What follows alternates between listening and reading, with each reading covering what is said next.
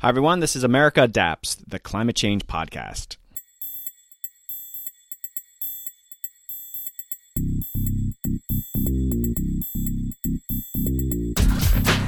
Hey, Adapters. Get ready for an exciting episode as we head to Trinidad and Tobago for the Keeping History Above Water conference. This beautiful island nation is famous for creating the limbo dance and steel drums. The event brought together international speakers and experts to discuss the challenges faced by island communities in the face of climate change. The ultimate goal of the conference was to advance the resilience and long-term preservation of Trinidad and Tobago's historic sites and cultural resources, which are increasingly impacted by climate change. We were joined by citizens from Trinidad and Tobago, Montserrat, Saint Martin, Cuba, as well as cultural heritage experts from the United States. Islands are particularly vulnerable to climate change, and we'll be learning about the innovative steps these communities are taking to keep history above water. During my visit, I went on some fascinating field trips and had the opportunity to learn about the people and culture of Trinidad and Tobago. Stick around until the end of this episode for an interview with one of my tour guides, Mister Charles, from the Paramin region of the island. Mister Charles was an incredible storyteller, and I'll also include one of his stories at the end of the podcast. Plus, I had the pleasure of interviewing the U S Ambassador to Trinidad and Tobago, the first U S Ambassador on America Adapts. To get this episode started, let's chat with Lisa Craig of the Craig Group to set the stage for our journey to Trinidad and Tobago and the conference. Throughout this episode, you'll hear some of the sounds from my time on the island, including the amazing steel drum performances that originated in Trinidad and Tobago. So let's dive in and learn how these island communities are adapting to climate change.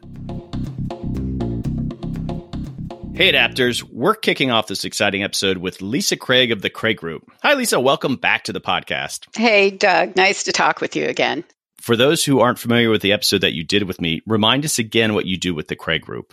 I had spent some time working with the city of Annapolis, developing a resilience strategy based in the protection of cultural heritage, basically historic sites, using FEMA-based approach to develop hazard mitigation planning and, and looking at adaptation strategies. During that time, we actually hosted a Keeping History Above Water conference. And so as a consultant, what I've now found extremely useful for historic communities is to begin planning for climate resilience or climate adaptation. As we see the changing climate impacting communities, historic coastal communities in particular, with sea level rise, with extreme storm events, with increasingly uh, significant disasters. I specialize and my team specializes in working in those communities to identify vulnerabilities, to develop uh, response plans, mitigation plans, resilience plans, adaptation plans, whatever you want to call it. It, and then basically to assess the community's values for historic preservation, for history, for culture,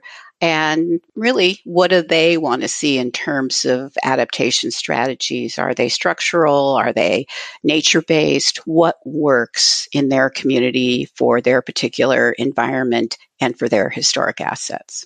We've been talking about this for a long time. We're going to Trinidad and Tobago. I'm so excited about this. But first, let's ground some people in what we're trying to do here. What is Keeping History Above Water? Well, Keeping History Above Water is now entering, in essence, what we are looking at as the tenth iteration of this conference, this initiative. Sometimes it's a conference, sometimes it's a workshop, sometimes it's just a presentation. But Keeping History Above Water was developed by the Newport Restoration Foundation back in twenty sixteen and hosted first in Newport, Rhode Island. And the concept there was to bring together heritage specialists and scientists and government officials, residents, those who were directly impacted or had had expertise as it related to climate change and climate adaptation, specifically for historic communities. Uh, since that time, one of the most recent ones I was involved in was one in Nantucket in June of twenty nineteen. And again, you'll remember you did the same podcast interviews in Saint Augustine when the, uh, the conference was hosted there. So what we're doing is we're taking that framework of bringing together all of those experts, talking about heritage, talking about culture, and taking it to Trinidad and Tobago so we can help that community, specifically the National Trust, Trinidad and Tobago, as they are moving forward with their resilience and adaptation planning for their cultural heritage sites.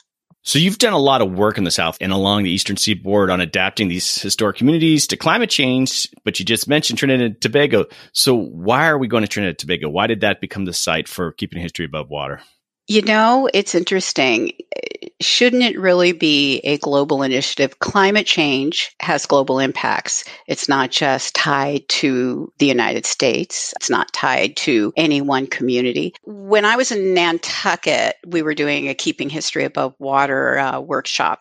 And at that time, there was some colleagues that were from the University of Florida, and they talked about this work in the Caribbean. They talked about the fact that Trinidad and Tobago was one of those places that had a very significant impact in terms of sea level rise, erosion, climate change was impacting their historic built environment. And the National Trust Trinidad and Tobago was at that time looking for funding, but certainly identifying the need for a resilience plan as a priority. Because we had been pretty successful with this community engagement process, using Keeping History Above Water, using our community values assessment tools, we thought this might be a good opportunity to take it away from mainland and see if it would apply in other island communities. I think that was what the opportunity presented itself to be when we were working in Nantucket. We're dealing with the National Historic Landmark Island Community, taking those same strategies for adaptation and seeing if it could work for historic sites in Trinidad and Tobago. So working with the University of Florida, making it through the pandemic, we managed to come out the other side with a project still intact and an opportunity to work with the National Trust, Trinidad and Tobago, and its partners. Okay, Lisa. So why are we partnering? Why did you reach out to the podcast to cover this conference? You know, Doug, we got such a good response in Saint Augustine to the podcast. I just had to do it again. I mean, podcasts are an effective tool. It's not a boring two hundred page report. It's not something that sits buried in an appendices on a website. Really, it's alive and it can continue to be shared, and people will find interesting voices being represented from any community that is participating in it. So I think podcasts are a really effective tool. It's, to me, it's a must-have in your communications toolkit if you're talking talking about climate adaptation or climate planning. And it was just a natural go-to for me to contact you and say, listen, we need to share some voices from the community and from the experts. So how about coming along to Port of Spain and joining us? It wasn't a hard sell, and I like your thinking. I just like to throw into it. And I, I like to say that it's a, it's a nice way for a conference to live way past when the actual event occurred. And you're sort of expanding exponentially In in some ways, the number of people who attend the conference, because they're hearing a lot of the highlights and a lot of the guests there. So, yeah, I, I do appreciate people like you who recognize the value of podcast and, and getting these messages out. So, Lisa, I'm going to have you back on at the end of the episode after we go down to Trinidad and Tobago, and then afterwards, because we're going to do a, a bit of a wrap-up. So I'll see you down there in Trinidad and Tobago, and don't forget your sunscreen. Looking forward to it. We'll see you there.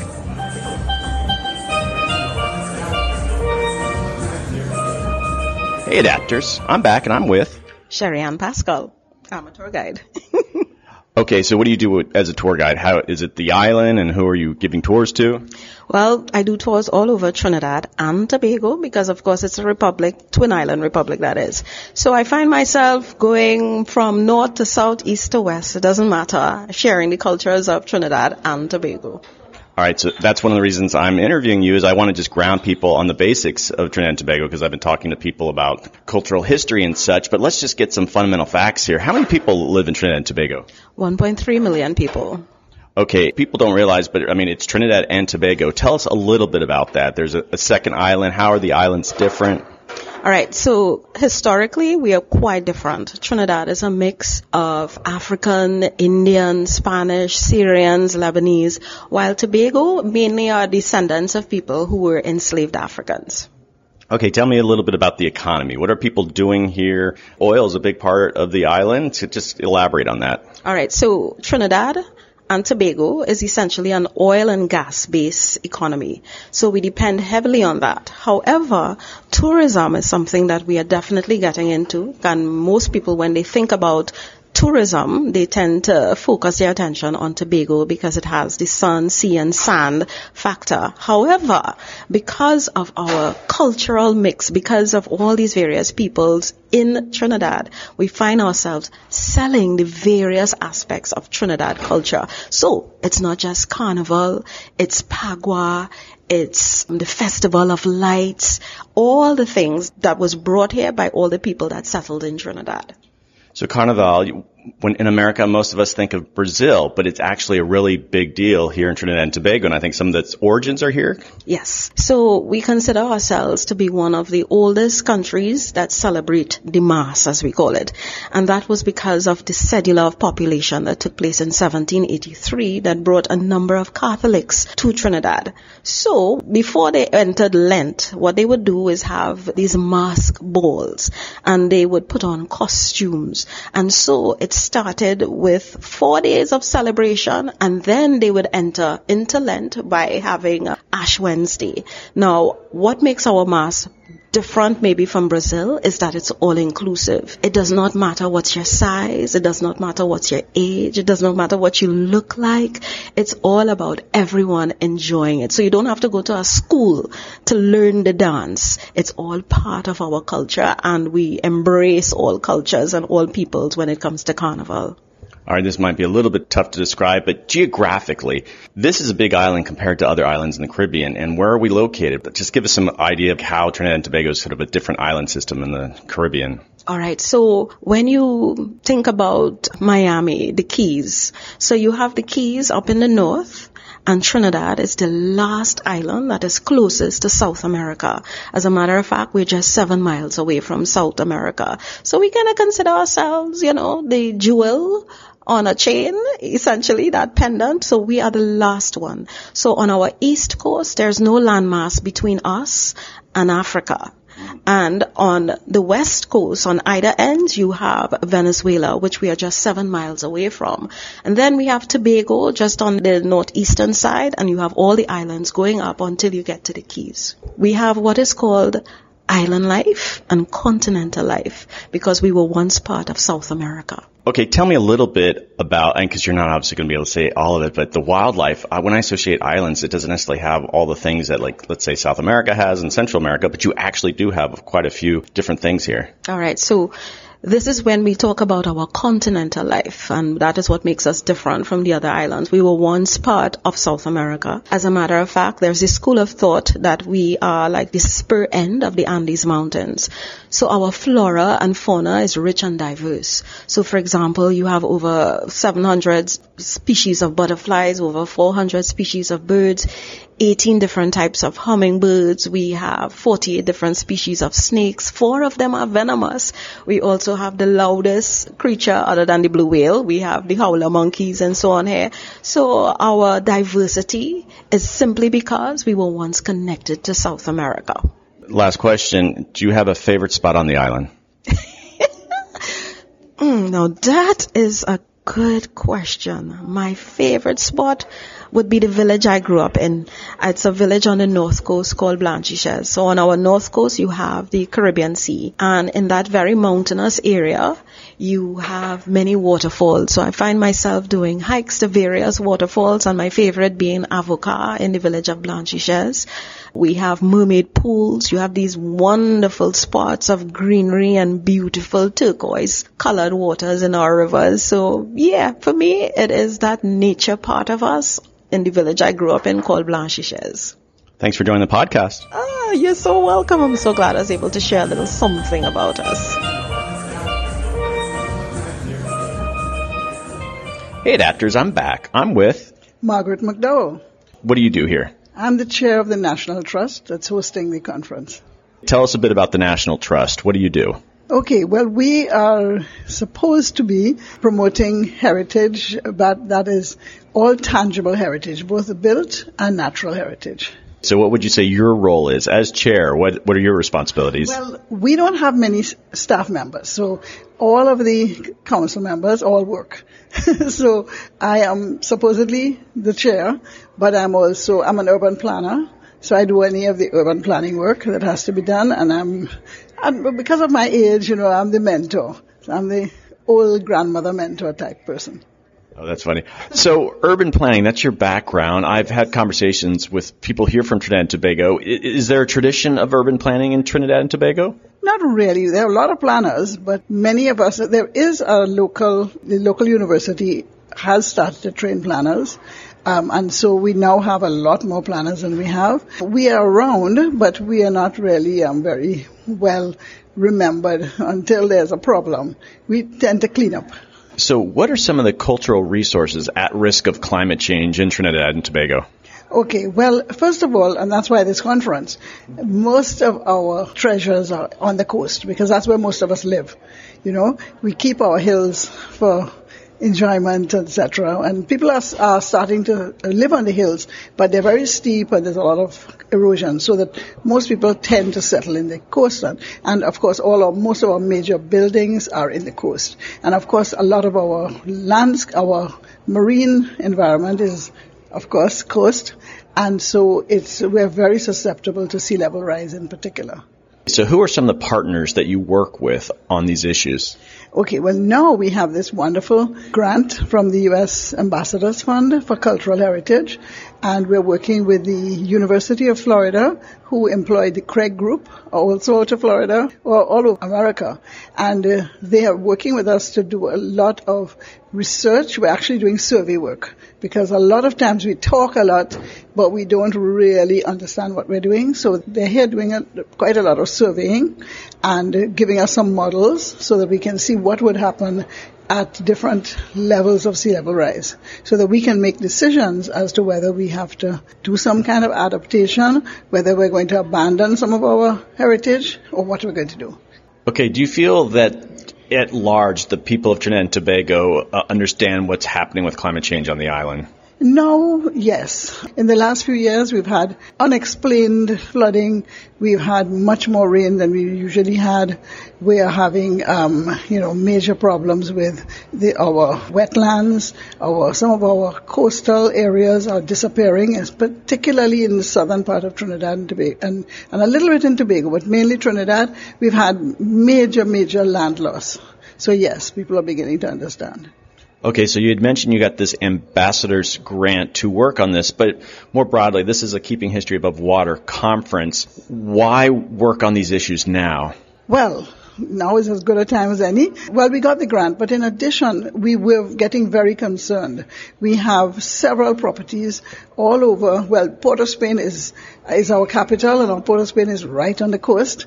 It is a port city, and therefore many of our major buildings. So we started with the buildings. We also have in the southern part of Trinidad, there's this very sad picture of a of a statue sort of collapsing into the sea, mm. which is often used. And so we recognized that it was no use just listing buildings and being very passive. We had to be very active, and that's why we're doing this. Okay, so we've seen quite a few presentations. Is there anything new that you've learned? Oh, yes. Oh, my goodness. Well, I was I just came out of the, the presentation on the coral reefs, and I thought that was tremendous. And it reminded me again that our coral reefs and our mangroves help to protect our coast. And I kept thinking about, well, the, we have a little island that the National Trust manages, and I was thinking, you know, we were thinking of starting to uh, create reefs, and what I was hearing is, yes, you can actually start to grow your own reefs. So uh, that was something that really impressed me. Every single one of the presentations so far, I've gotten something. So I'm very excited so far. Okay, so you have a team there at the Trust. Let's say next Monday, what are you guys going to do next? This must give you a lot of energy and ideas. Oh, my, all kinds of things. We only have five heritage professionals that are doing this kind of work. We have others. We have the people in, in property development and management. We have the people who are doing tours. But the ones that are going to be most affected are the heritage professionals who are, they are looking in particular at, at what sites should be listed, what sites we should monitor, so that I think we're going to have a little powwow on Monday to see how we are doing and what we can now do and what is the first thing we want to do. And I'm sure we'll have a lot of ideas. Okay, if you could, and this is going to be difficult, but if someone was visiting Trinidad and Tobago and you could recommend just one cultural resource to visit, what would it be? Oh, my word. This is difficult. I would probably recommend our Nelson Island, because Nelson Island has a little bit of everything about our history, starting from the time before slavery, with the first peoples coming through, and then the slaves, and, and a lot of the buildings and, this, and the rock structures were done by them. And then it was the place where most of the indentured Indians, when they came into the country, they paused there. We've had even, they were, the Jews were incarcerated there, labor leaders were incarcerated there, so we have all kinds of types of history. So I would suggest Nelson Island. Well, thanks for participating in the podcast. Yes, right. This is great. I'm glad you're doing this, and I hope you continue to come up with some very cool ideas for us. Thank you.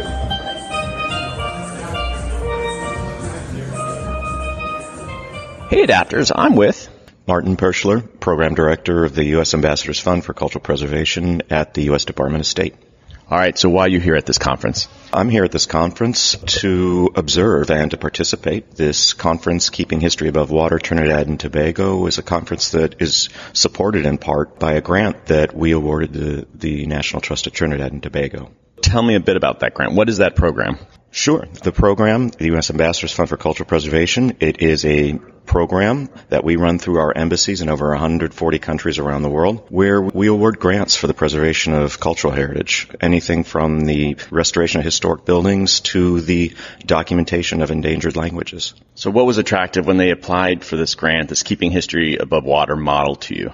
Well, what was really attractive to us was the progressive thinking that went into the into the proposal. Usually we are responding to the damage in the aftermath of disasters like typhoons, hurricanes, and earthquakes. And what was really intriguing about the National Trust's proposal, they were wanting to get out in front. They were wanting to conduct a systematic survey and study of some of their heritage sites and the potential climate change impacts uh, that they might have to address in the future. And we really loved it because it is so much more cost-effective to prepare for disaster and to mitigate risk in advance than to repair or clean up afterwards.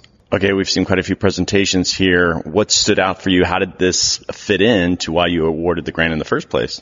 Well, you know, what really stood out for me was the intersection of natural heritage and cultural heritage. You know, that the impacts are serious and potentially devastating and life-altering, whether we're talking about coral reefs or we're talking about historic districts. One of my takeaways is that it's, it will be important for us, number one, to think holistically whenever we're approached with a project idea that involves the conservation or the protection of heritage in an area where climate change impacts are already being observed or where those impacts are imminent, and also to consider the role that nature, that things like mangroves and grasses can play in the protection of, of our cultural heritage, our sites.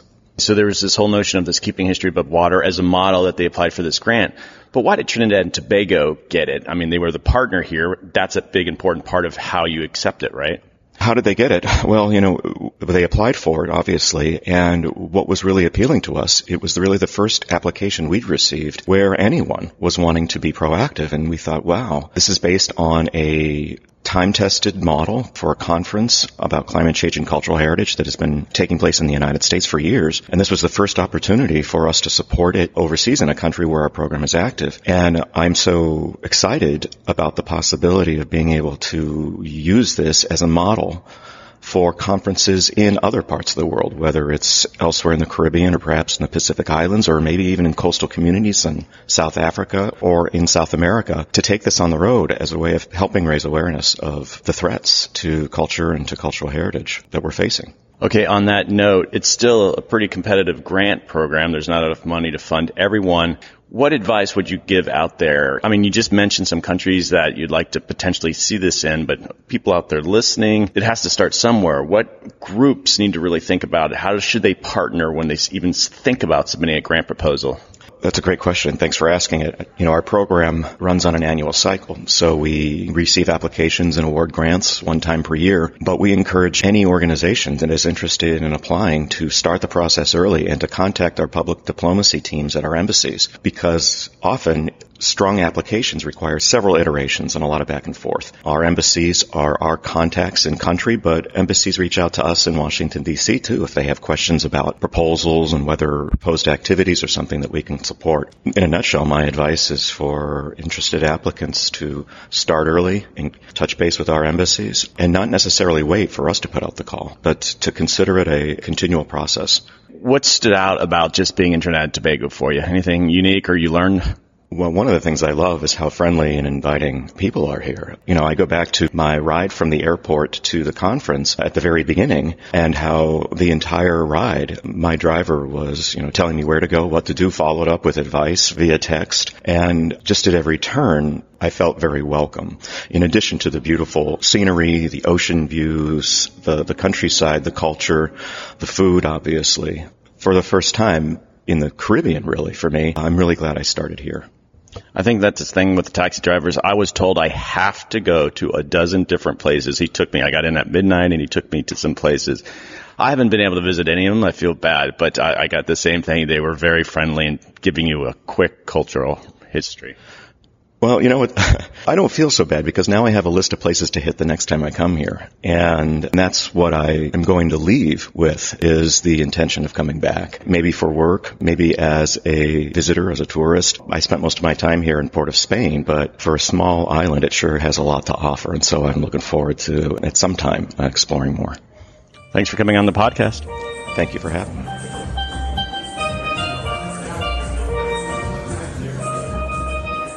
Hey, Adapters, I'm back, and I'm with Doctor Clary Larkin. Hi, Clary. Welcome to the podcast. Hi, Doug. It's so great to be here. Tell us a little bit about yourself. Where are you based out of? I'm the director of the Historic Preservation Program at the University of Florida. Before I became director, I practiced as an architect, mostly working on historic buildings and in historic communities throughout Virginia and New York City. And then in twenty fifteen, I came to Florida for my PhD in urban planning and historic preservation. And really, since then, I've been very interested in working with underserved communities, and a lot of them are really dealing with a lot of environmental justice and climate change issues. All right, let's talk a little bit about the work that you do there at the University of Florida. And, the, you know, you have the historic preservation team, and so doing field visits here in Trinidad and Tobago, right? Yeah, we have a grant from the Department of State Ambassadors Fund for Cultural Heritage Preservation to really assess the historic sites that are stewarded by the National Trust of Trinidad and Tobago, and to really look at how vulnerable these sites are for sea level rise, flooding, and climate change. So we've been visiting Nelson Island, which is a historic site that has been used for immigration, for prison, and the sites downtown in Port of Spain, the historic train station, the Saint Vincent Jetty Lighthouse, and a historic fort right adjacent to both of those other two sites. Okay, so some of these site visits, without going into too much detail, what were some of the findings about the conditions and vulnerability of these resources? Well, I think it's really interesting to think of them in two separate groups. So Nelson Island is offshore and really pretty isolated. Uh, you have to get on a boat in order to get there and visit the site. It's a really great place with a lot of history for Trinidad and Tobago. But really, some of the issues that we see there are not so much of the flooding, but more thinking about coastal erosion and use of sustainable materials on the island. Whereas in Port of Spain, downtown, with the train station and the lighthouse and the fort, all three of these sites are really clustered together on the harbor in Port of Spain. And if you think about the way that Trinidad as an island is pretty mountainous, these sites are located basically at the base of the mountains of Trinidad. So when they start getting all of these storms and more frequent rainstorms that they've been getting, the water just runs down the mountains, down the streets, and really sort of puddles up by the train station, by the fort, and, and by the lighthouse. I think this is really an excellent example of how our infrastructure for stormwater hasn't really been able to keep up with the constant changing and increased flooding from rainstorms. And also that Trinidad, like many places, has a lot of asphalt and concrete and what we call non-permeable surfaces. So the water just runs on top of it and it doesn't actually go into the ground. There are other Caribbean nations here, but what are the challenges and opportunities of con- conducting historic preservations in a developing country like Trinidad and Tobago and some of these other countries that are here? Yeah, well, I think what's really exciting about being here with other countries in the Caribbean is that this is really the first time that the U S Department of State has funded a project for the Cultural Heritage Fund. We're hoping to really build some relationships and partnerships with other Caribbean islands here and really think about how we can learn from each other and provide a knowledge exchange. Every island in the Caribbean is really facing similar challenges, whether it's stormwater infrastructure, whether it's rising seas, and they all have really proud heritage, both tangible, like in the forms of buildings and sites, and intangible, such as traditions and crafts and trades and knowledge. And so it's really a great opportunity for us all to learn from each other and to share best practices for resilience and historic preservation. So do you have any advice? You've been talking to the team here. They're all very excited, but I think going forward, that coming out of this conference, just any advice from your own experiences doing these things? Wow. Well, I think one of the challenges that we've realized with this project is that we really have to look at resilience at multiple scales. I've already mentioned things like coastal erosion at Nelson Island and things like stormwater infrastructure for downtown Port of Spain. Those are large-scale sorts of nature-based design, landscape, and engineering problems that will need to be addressed at those larger scales. But I think we're also looking at how does flooding and water really affect building materials? How does it affect the building and its use? What happens when people are stuck in traffic in downtown Port of Spain for an hour because the highway is flooded? So we have to start thinking about resilience at multiple scales. So the site scale, the neighborhood scale, the building scale, and the material scale. You are unique in that you've actually attended previous Keeping History Above Water conferences. Not a lot of people here have actually done that. Tell us a bit about what you thought of here, of the one here in Trinidad and Tobago and the previous ones that you have attended. Sure. So Keeping History Above Water has really established itself as a a great regular event for those practicing in the realm of heritage and resilience and for those who want to learn more. I attended the one in Saint Augustine as well as the more recent one in Charleston. And I think something that really strikes me as a, a practicing preservation architect and an educator is that a lot of places are battling these same challenges. And having a Keeping History Above Water conference is a real place for everyone to come together and to learn from each other. I think what's different here is that this is the first time that Keeping History Above Water has been outside of the United States. And not only that, in the Caribbean, we have heard from some people in the Caribbean about projects that are happening throughout the region. And I hope that it's just a little bit of the door opening so that we can start hearing more about what's happening across the Caribbean region and the multiple countries that are involved in resilience in the Caribbean. Before I let you go, they've arranged some fantastic field trips for us. Tell us a bit about your sea turtle trip. Oh, the sea turtle trip was amazing, and I highly recommend it for anyone visiting Trinidad. We went to watch the leatherbacks create their nest and lay their eggs, and it's a bit of a, a trip across the island and through the mountains, and you go at night, and, you know, you have the, the red light flashlights so you don't disturb the turtles. But it's really such a great way to understand that we are sharing the island and the world with nature and with other living beings. And it really sort of brought to mind that there's a good reason why we need to be resilient and why we need to think about nature-based solutions and building with vernacular materials, because we really aren't the only living creatures on this earth. So I highly recommend that for anyone who visits Trinidad. Fantastic. All right, Clary, thanks for joining the podcast. Thanks so much for participating with us, Doug. We really appreciate it. Hey, Adapters, I'm talking with Kishan Kumar Singh of the Ministry of Planning and Development at the Government of Trinidad and Tobago. All right, tell us a bit about what that means. What do you do there? Okay, I'm head of multilateral environmental agreements, which means that I coordinate the implementation of the various conventions, environmental conventions that we are signatory to, as well as coordinate negotiations at the various conventions that are held under the auspices of these various agreements. I really enjoyed your presentations, and I know we can't cover that much ground, but can you give some highlights just for my listeners?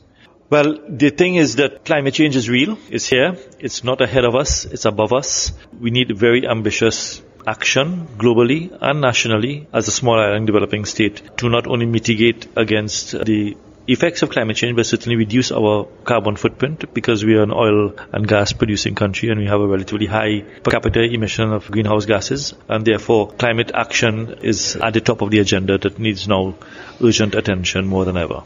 So you highlighted the notion of build back better. I want you to explain what you meant. And you also talked about engineering being part of the solution, or it could be part of the problem.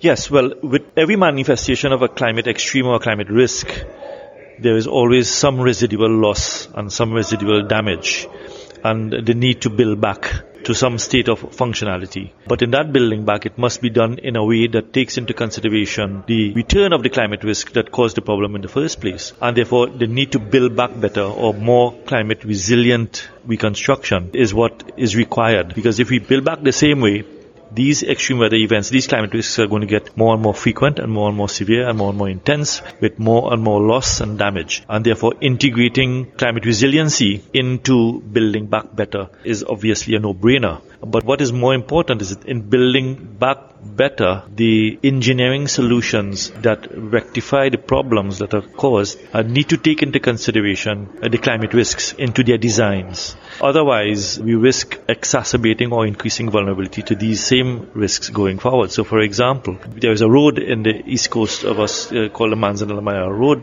that borders the Atlantic Ocean and the largest freshwater swamp in the country and one of the larger ones in the Caribbean. And the geomorphology of the sandbank that keeps the seawater out is one that is dynamic in itself, upon which the road has been built. And therefore, when the swamp floods out, it goes out to sea. It's a natural flow, it's a sheet flow, and it washes away the road. It has been happening. It has happened three times in my lifetime, with each time with increasing return, periods of return. And each time we have built it back the same way. The consequences that is going to wash away again and again. Now, if it's going to be built back better, then any engineering design must take into consideration the dynamic flow and exchange of water between the, the swamp and the Atlantic Ocean and the geomorphology of the sandbank itself. So if that is not taken into consideration, then the engineering designs themselves can be a liability and can cost more in, in, in the long term to rectify these impacts. And therefore, you risk increasing vulnerability, you risk maladapting to these impacts. And that is why I, I said any engineering design must take into consideration the climate risks and perhaps add a ten percent conservative measure in, in those designs to, to cater for any uncertainty in the, in the climate risks themselves. Okay, you've done a lot of international work. How does Trinidad and Tobago compare, and let's talk about this climate adaptation planning, to some of these other countries that you've been exposed to? Our approach to adaptation is one of a, a pathways approach, which means that we assess the climate risks, we formulate intervention options to reduce or mitigate or eliminate those risks, and we implement, and then we evaluate and assess their efficacy, and then through an iterative process, continue to build and build back better, if I, if I have to use that phrase again, while at the same time looking at long-term adaptation to climate change in the ultimate objective. And it differs from many other countries that have actually started their adaptation planning through a project-based approach and planning for adaptation fifty, sixty years from now. The inherent risk there, because of the rate of climate change and because of the uncertainty in the eventual impacts and the, the temperature at which the you know, the end of the century will settle at, means that you're playing a bit of a, of a Russian roulette and investing and getting locked into technologies that may not necessarily be as effective as we would do through a pathways approach, where you look and you identify risks, you respond to the risks, you re- revisit when the risks manifest themselves again. That does two things, largely. it allows you time to fix any mistakes or any undercalcul- miscalculations that you would have had in assessing those risks. And two, it reduces the capital costs if you truly integrate climate change, international development. Climate finance is an issue throughout the world, for the developing world and for small island developing states in particular. We just negotiated successfully the establishment of a loss and damage fund and funding arrangements as part of the outcomes of COP twenty-seven. Uh, that will take some time to be established as well. But a fund finance doth not make, and therefore capitalizing the fund in the way that it needs to be capitalized to effectively respond to climate damage and loss and damage uh, is a huge undertaking. So through the pathways approach, we, we believe that uh, building climate resiliency, truly integrating climate change in the national development paradigm, because we view climate change as a national development issue, then it builds resiliency over time with long-term adaptation in, in sight and in focus, and at the same time minimizes the capital costs uh, that you would normally incur or estimate as a result of discrete project-based adaptation for long-term climate change impacts. Okay, and you also talked about national security and climate change. From the perspective of Trinidad and Tobago, what could be some national security issues that this country has to deal with, with climate change? We have fairly large co- communities uh, that depend on the natural environment for livelihoods, so that they harvest fish and shellfish uh, that they sell, uh, and they live off of it. Uh, the impacts of climate change can actually see some of these amenities, some of these resources being decimated, and the populations de- decreased, so there's increasing competition for a diminishing resource. That will obviously give rise to unemployment, loss of livelihoods at some point, and therefore the increase in poverty. Wherever there's an increase in poverty, there's an increase in, in frustration and human, uh, there's an increase in crime. It can also lead to internal migration, where people leave their traditional environment to go to m- more urban areas to seek employment, and therefore it adds competition for employment. It can also lead to opportunities for illegitimate ways of earning a living that may not necessarily be conducive to civil stability, and therefore it can pose a, a national security risk if not checked and if not really kept an eye on. And that is why we have developed a just transition of the workforce policy, not only to respond to the unintended consequences of the labor force largely employed in the oil and gas industry, because we are an oil and gas economy uh, largely based on petrochemicals and oil and gas production, not only the unintended consequences of moving to low carbon economy, but also looking at the impacts of climate change on livelihoods and lives, and how that also meshes with the issue of no one being left behind, and tying in some of the ideals and the goals and the targets of the Sustainable Development Goals into that planning structure. So we see climate change as a truly de- national development issue in all its facets, not only infrastructure development, not only agricultural development, but certainly in the socioeconomic sphere and the human systems, including crime. Okay, thanks for coming on the podcast. Thank you very much. It's a pleasure.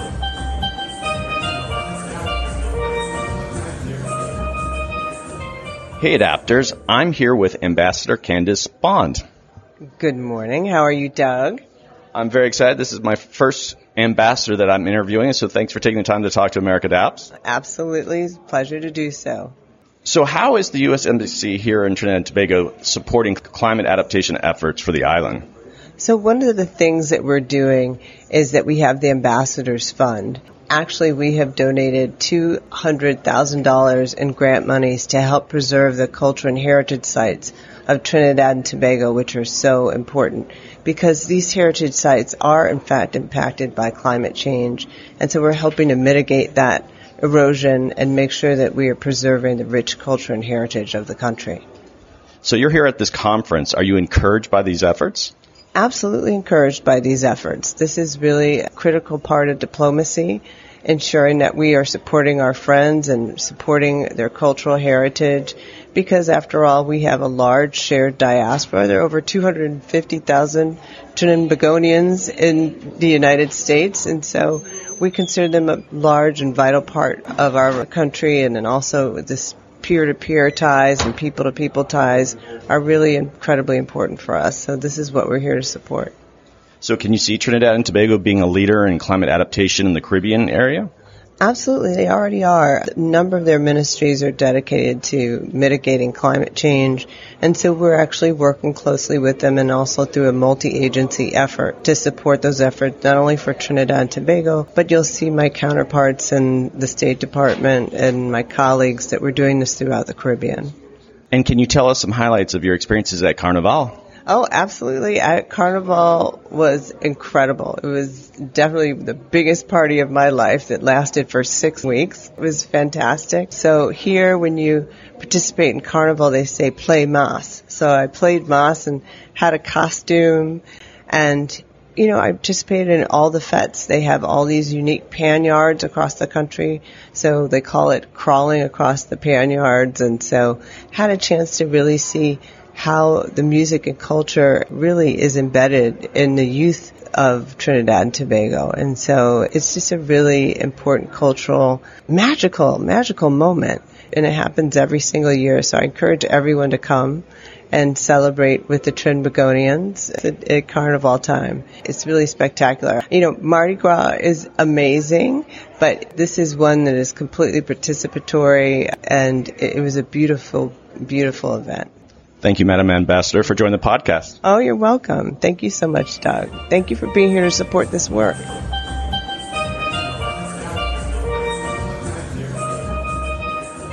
Hit Actors, I'm back, and I'm with... I'm Doctor Jay Haviser, director of the Saint Martin Archaeological Center in Saint Maarten, the Dutch Caribbean. So what is the group you work with, and what do you do? Well, I actually have three foundations. I am the director of the Saint Martin Archaeological Center, which is in Saint Maarten, the Dutch Caribbean. I also started the Bonaire Archaeological Institute on the island of Bonaire, and the Ceiba Archaeological Center on Ceiba. So on three of the Dutch islands, I have these foundations that I've started that focus on youth and heritage. However, I've been the archaeologist for the Dutch Caribbean for forty years. And before that, I actually did quite some work in the Virgin Islands. So I've been doing it a long time. My university affiliation has been with Leiden University in the Netherlands. So it's where I got my doctorate in nineteen eighty-seven. And the whole concept that I'm trying to bring to this gathering is that that created these three foundations on Bonaire, Ceiba, and Saint Martin, emphasizing the need to sort of stimulate and inspire young local Antillean youth, fourteen to eighteen years old, to consider not just the sciences as careers and heritage sciences in particular, but an awareness of the value and the importance of doing heritage research. Because my goal, and as I presented in this conference, was that I started the first of these programs over twenty years ago. So when they were fourteen to eighteen then, and I was hopefully able to inspire them, they're now in their mid-thirties. And they are leaders in their community. There are doctors and lawyers and politicians. I'm very proud to say on Bonaire, the head of the Government Monuments and Archaeology Department is a former student of mine. On Saint Martin, the head of the Monuments and Archaeology Department is a former student of mine.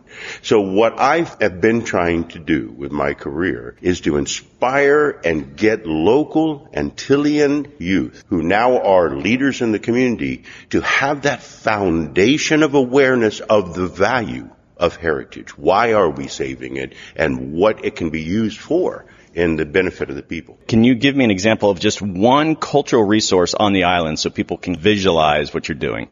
Well, you know, one of the projects that we've done in all three of the projects, all three of the foundations, which I find so wonderful because it's a link between nature and culture, is the documentation and preservation of very large trees on the island.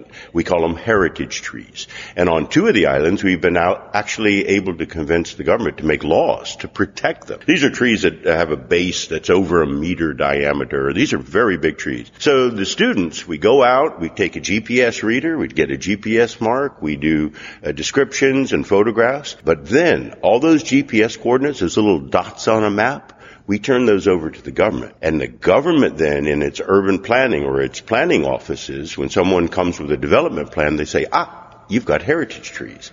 And because we've been able to get the legislation, they have to adapt to preserving the heritage tree. Okay, so how has climate change changed how you do your job? Climate change, I think the bigger picture of how climate change is affecting our job right now is that there is actual physical loss. We can see ruins that are eroding into the sea and disappearing. We can see aspects of what's going to happen with sea level rise as it comes. These are the things that we are aware of as scientists, but we need to do a really good job of making sure the community, and particularly the decision makers in the community, are aware of these things are happening, we're losing heritage, and that we need to take action for it. Okay, related to that, you are in the hurricane belt. How does that impact the work you do? We are dead in the hurricane belt. And as a matter of fact, in twenty seventeen, the island of Saint Martin was devastated by hurricanes Irma and Maria. We have been building back. Actually, the archaeological center on Saint Martin was completely destroyed. We had to spend weeks with the students actually excavating the archaeological center to get the collections out. We saved about eighty-five percent of the collections. Anything textile, paper, a lot of my documents and early files were lost. However, we did save eighty-five percent of the national collections with the students coming out. And I, and I want to point out something very important. It's about instilling passion as well, too. These students, like me, had gone through the hurricane also. We also had our homes destroyed. We also were in, in suffering at that moment. And yet they came out and helped to save the collections from the center. That's what I'm trying to do, is inspire that sense of pride and ownership of heritage, because that's really where we have to go. Heritage of these islands is for the people of these islands. Scientists are welcome to research it, but it's their heritage, and we need to have them have that sense of ownership and pride with heritage. You gave a presentation at this conference, and one of the things that stood out for me is you mentioned how critical nature is to cultural resources. What did you mean by that? Well, nature and culture and cultural resources, we have to find the balance, because we are living in, in very limited resource environments. Islands have great limitations, and we have to realize that, for example, the large trees that I mentioned earlier, if we don't put some sort of protection for these trees, and they keep getting eliminated, we're not going to get those size trees ever again. So it's about realizing that we are at a precipice in history right now where there are certain things that if we don't deal directly with protecting them, we will lose them, not just lose them, we'll lose them forever. So how has this conference been useful to you? Networking. What I really appreciate about this group so far, and I had never worked with the Craig Group, and I really like it. I think Lisa Craig is a very dynamic woman, and I really appreciate the fact that so many other organizations, including the National Trust, T T, were part of this. It's the networking for me. So I can meet other professionals from other islands, see what they're doing, find out ways that we can link and do cooperative projects, but also see where everybody is. You know, some are more advanced than others with different programs. Some have different funding. It's also a way about finding out for funding resources and stuff like that. This kind of gathering for me, it's great that I, I can communicate, and I hope what I say helps some people. But for me, it's really about the networking of other professionals in the region. People want to learn more about what you're up to. Where should they go? Doctor Jay Haviser, you can reach me through our through our Facebook, which would be the Saint Martin Archaeological Center, C MARC, it's called. By the way, another way easy to reach me, I happen to be president of what's called the International Association for Caribbean Archaeology. This is the biggest gathering of archaeologists in the region, and you could reach us through our website and Facebook page as well, IACA, I A C A, International Association for Caribbean Archaeology. Thanks for joining the podcast. Thank you, Doug. And I really am glad that America Adapts is here, because it's your voice, your ability to take these messages out to the greater world. That's what we need. What we need is all this to be out there so it doesn't catch people off guard. You know, it's, it's crazy that the kind of reports we're doing here, we can see that this stuff is happening fast. Climate change isn't some long-term thing now. It is really happening fast. It's affecting our lives immediately. So your podcast, it's important to get the word out so we don't get lackadaisical and sort of sit back and say, oh, we don't have to worry. It'll be the next generation or another. No, we do have to worry. It's happening now. Hey, Adapters, I'm back, and I'm with Doctor Angela Shadell. Okay, so where do you work? I work at Taylor Engineering in Jacksonville, Florida. Tell me about some of your roles and responsibilities there. I am a vice president, so I have the opportunity to supervise five different engineers and scientists, and I'm also the resilience lead, which means that I got to invent a role for myself when I started at Taylor to add resilience to all of the projects our company had already been working on over the thirty-five-year history, but taking what I learned from sea level rise and adaptation and providing that opportunity to all of our other vice presidents and leads. Okay, so you came here and gave a presentation. Can you just briefly summarize what you were talking about there? Yeah, my presentation was on the Bahamas recovery from Hurricane Dorian, which happened in September two thousand nineteen. I own a house on that island. I did not own a house before Hurricane Dorian, and my husband and my family spent a lot of time helping with recovery. And I think the bottom line up front, the story to understand from it is that the recovery there was led mostly by local citizens, second homeowners, N G Os, and not so much by the Bahamian government. Give me some of the challenges that came with that disaster response. I mean, the island is tiny. It's three miles long by half a mile wide. It has two hundred residents, and it's a very remote, tiny island, if you can get that picture, of very family-oriented. They don't have the infrastructure. The entire power grid collapsed. All of the power lines fell down. There was more than half the houses were damaged severely and needed new roofs or new walls. The people had nowhere to live. They had no power. Their water is via cisterns and rainfall. But when you don't have a roof, you don't have gutters, therefore you don't collect water. And the cisterns are below ground or under the houses, which need pumps to get the water out. So people then were challenged with just getting water out with buckets, which was pretty contaminated. So that food was brought in, water was brought in, diesel had to be brought in for generators just for power. So just basic subsistence was difficult. So a lot of people fled the island, especially the elderly, women, the children, to go get kids in school and get medical help. But just rebuilding, getting materials on the island, excavators, heavy equipment, all requires a barge. There's no airstrip. So just logistically, it's hard to live there anyways. The people are very resourceful, but it was the the biggest hurricane event they'd ever had in that island. In that sort of event, you're thinking more immediate human needs, but did you have time to contemplate the impact on cultural resources? Was that something discussed any time in this response? Yeah, definitely. One interesting thing about Man-o-War is it's known around the Abaco region of the Bahamas as a boat building mecca, and is very much known for the origination and the building of the Abaco dinghy, which was used by the citizens to to sponge and to conch and to fish. So that's their livelihood, is, you know, basically sustenance. Tourism being the secondary part of the economy, and I think some of that tourism comes from the heritage infrastructure that's there, which is the Man-o-War Museum, which has a great coffee shop. I call it my local Starbucks on the island, but it's Bahamian style, as well as the Abaco dinghies that are on the island. Um, there's an older vessel, a big schooner, the William H. Albury, that was one of the last large wooden ships built there. It was wrecked and sunk, and it's back there now getting repaired, but it is a tourist attraction. It, it attracts people to come and see the Albury Sail Shop, the Man-o-War Museum, the really old historic little cottages that are one hundred fifty years old. That, that people want to see that heritage, so in preserving that, that was a priority to get them up and running quickly so that people from other islands would want to come back. You've been at previous Keeping History Above Water conferences. Give us your opinion. How do you feel like the conference has evolved? Here you are at this most recent one. I mean, the first one I went to was in Annapolis, and I had lived in Annapolis for about a decade at that time, and I was so excited because Annapolis had so much flooding, and we were able to bring our lessons learned to, you know, people from all over the United States. And then the next one I was in Saint Augustine, which was also having flooding. It was almost a, a repeat, almost a deja vu. But here in Trinidad, Tobago, what I'm seeing is we're getting much more collaboration from other nations. And I love hearing from the women from Montserrat, the gentlemen from Saint Martin, the women from the Cayman Islands, and being able just to collaborate and learn from other people and island nations how they are coping with sea level rise, climate change, how they're adapting. Everyone does it a little bit differently. Their culture is, is all different.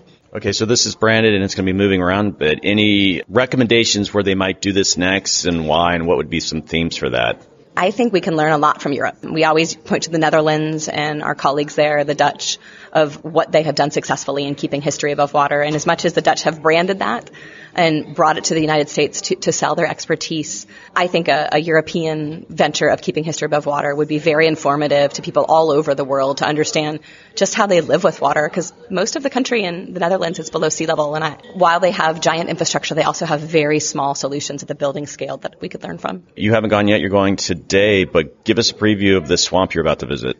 I'm, I'm going to the Caroni Bird Sanctuary, and from what I understand, it is a mangrove swamp. So it's got scarlet ibis and flamingos, and we're going on a boat tour at sunset, and it's supposed to be just one of the most wonderful natural heritage, you know, a thing that attracts visitors to Trinidad. So I'm very excited to see it. Thanks for coming on the podcast. Thanks so much for having me. Hey, Adapters, I'm back. I'm here with Doctor David Guggenheim. Hi, David. Hi, how are you? I'm doing great. So can you tell us where you work? I have two roles. I run the N G O Ocean Doctor in Washington, D C, focused on protecting the oceans, and I'm also an adjunct professor at Johns Hopkins University teaching ocean conservation. Okay, I saw your presentation. It was a fantastic presentation. You covered a lot of ground. Cuba was a big part of it, but can you give us some additional highlights for those who didn't get to see it?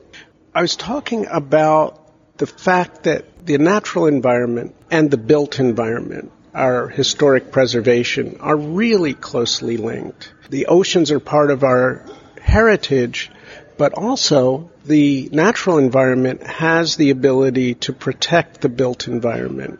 And Mother Nature really is quite powerful. So things like protecting coral reefs, protecting mangroves, if you look at the power of that and the cost of restoration being much less than building gray infrastructure, it's a no-brainer pretty much. We need to do more to protect our coral reefs and do more to protect our mangroves and all of the other vegetation. Okay, so it's very hard, I'm sure, because you had a lot of material in the presentation, but Cuba was a big part of what you were talking about, and the reefs in Cuba that are relatively healthy compared to a lot of Caribbean reefs. Why is that? What's going on in Cuba that allowed that to happen? I think it's an encouraging message. I think we look at coral reefs and we think of climate change, and that's certainly part of it. All of this bleaching, what we saw in the Great Barrier Reef was devastating. And we've lost half of the coral reefs in the Caribbean. That's becoming a worldwide figure. So a lot of us feel helpless. It's global warming. The reefs are dying. There's nothing we can do about it unless the entire world gets together and controls climate, which is not looking optimistic, at least in the in the short term.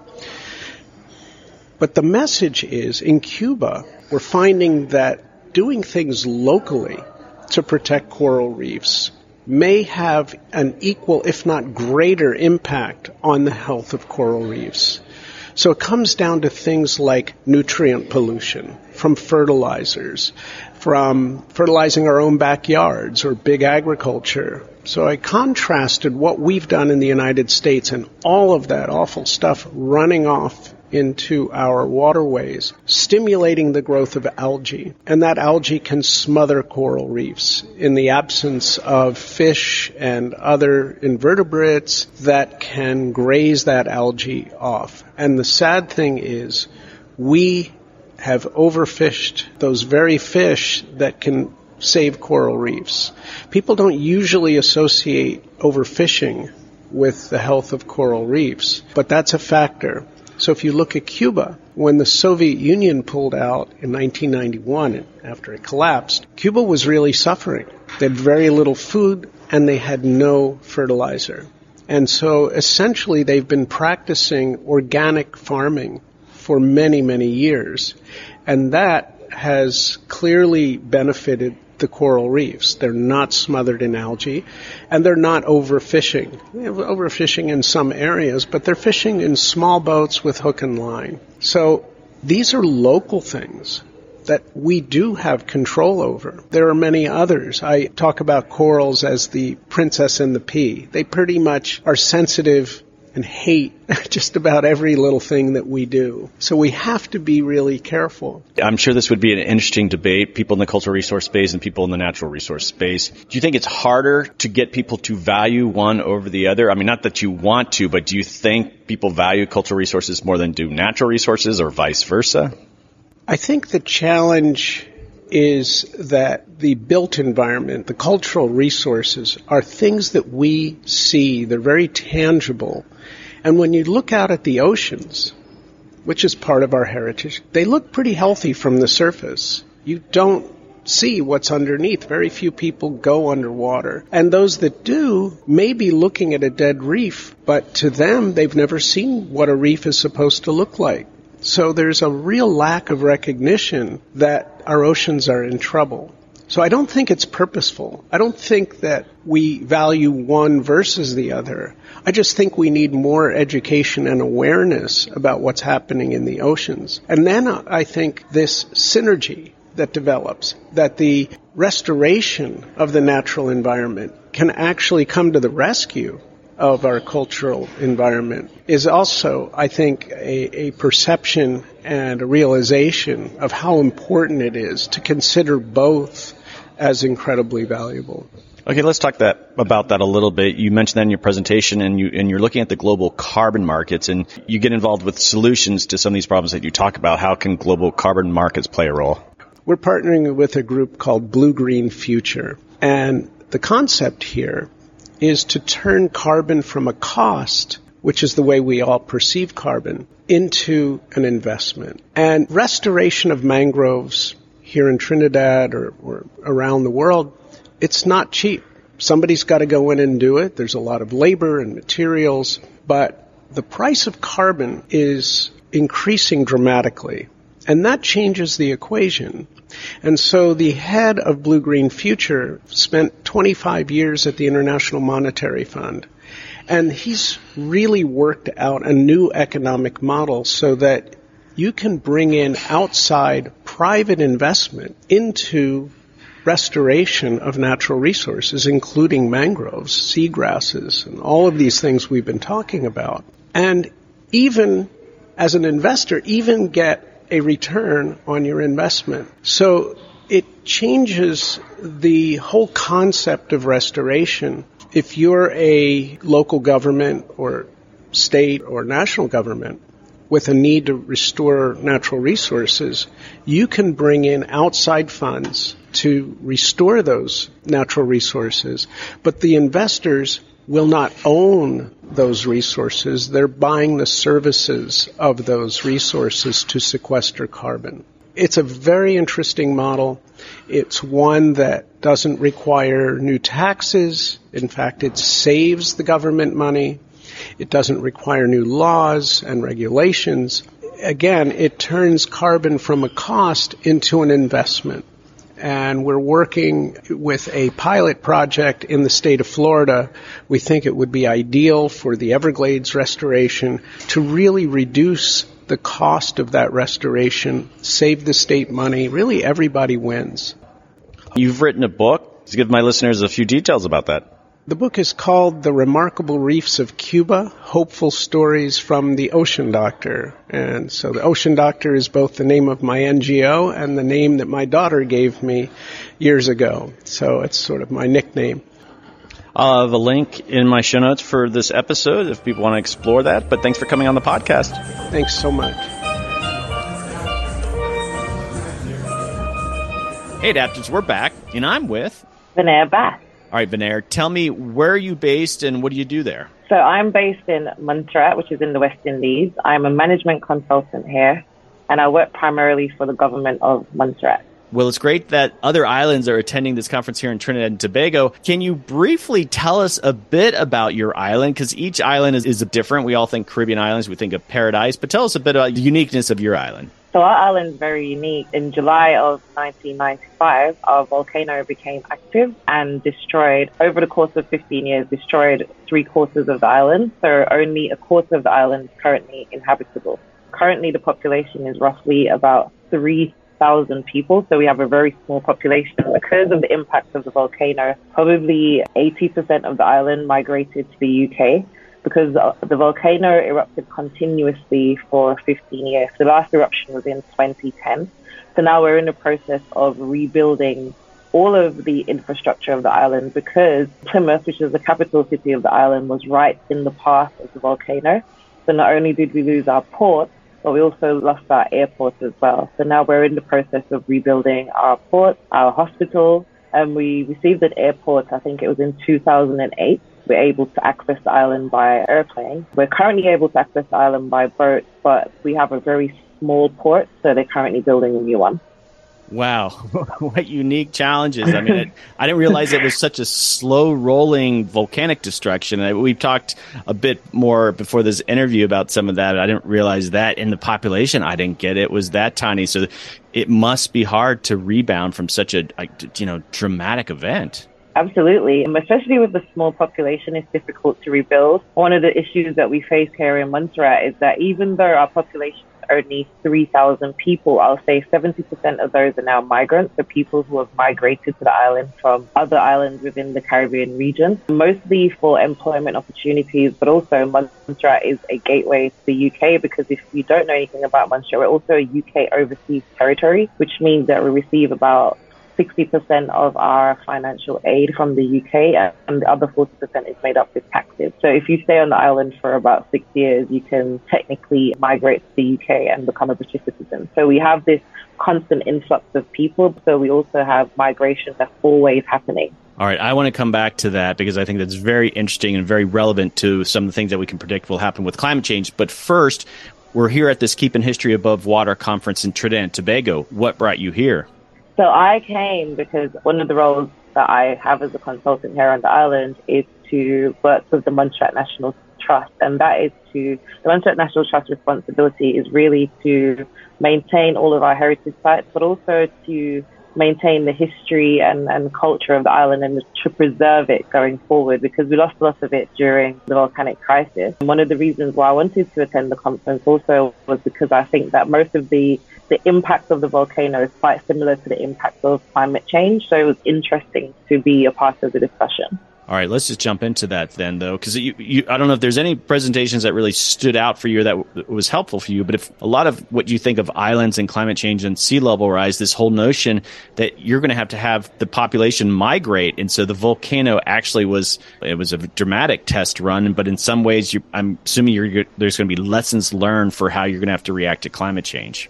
So exactly. So one of the main things that jumped out to me was when we had the discussion about forced migration, and also the issue with most of the heritage sites being close to the coastline. We lost a lot of our heritage sites during the volcano for that reason, because obviously when a volcano erupts, it's heading towards the sea to cool down. And the island has actually grown because of this process. So it was interesting to see the different perspectives, also with the impact of climate change on things like the coral reef, because the volcano has also affected our coral reef. So what we found is that sometimes they're able to evolve and get past the issues caused by the, um, the ash fall. So those are some of the issues that really jumped, jumped out, yeah. Yeah, I, it's in my head right now. I'm circulating just th- what an odd situation. Of course, the volcano, and you're just saying the island's actually growing, and we usually associate with sea level rise, these islands are going to shrink, and you kind of had the opposite effect, and it's created its own issues there.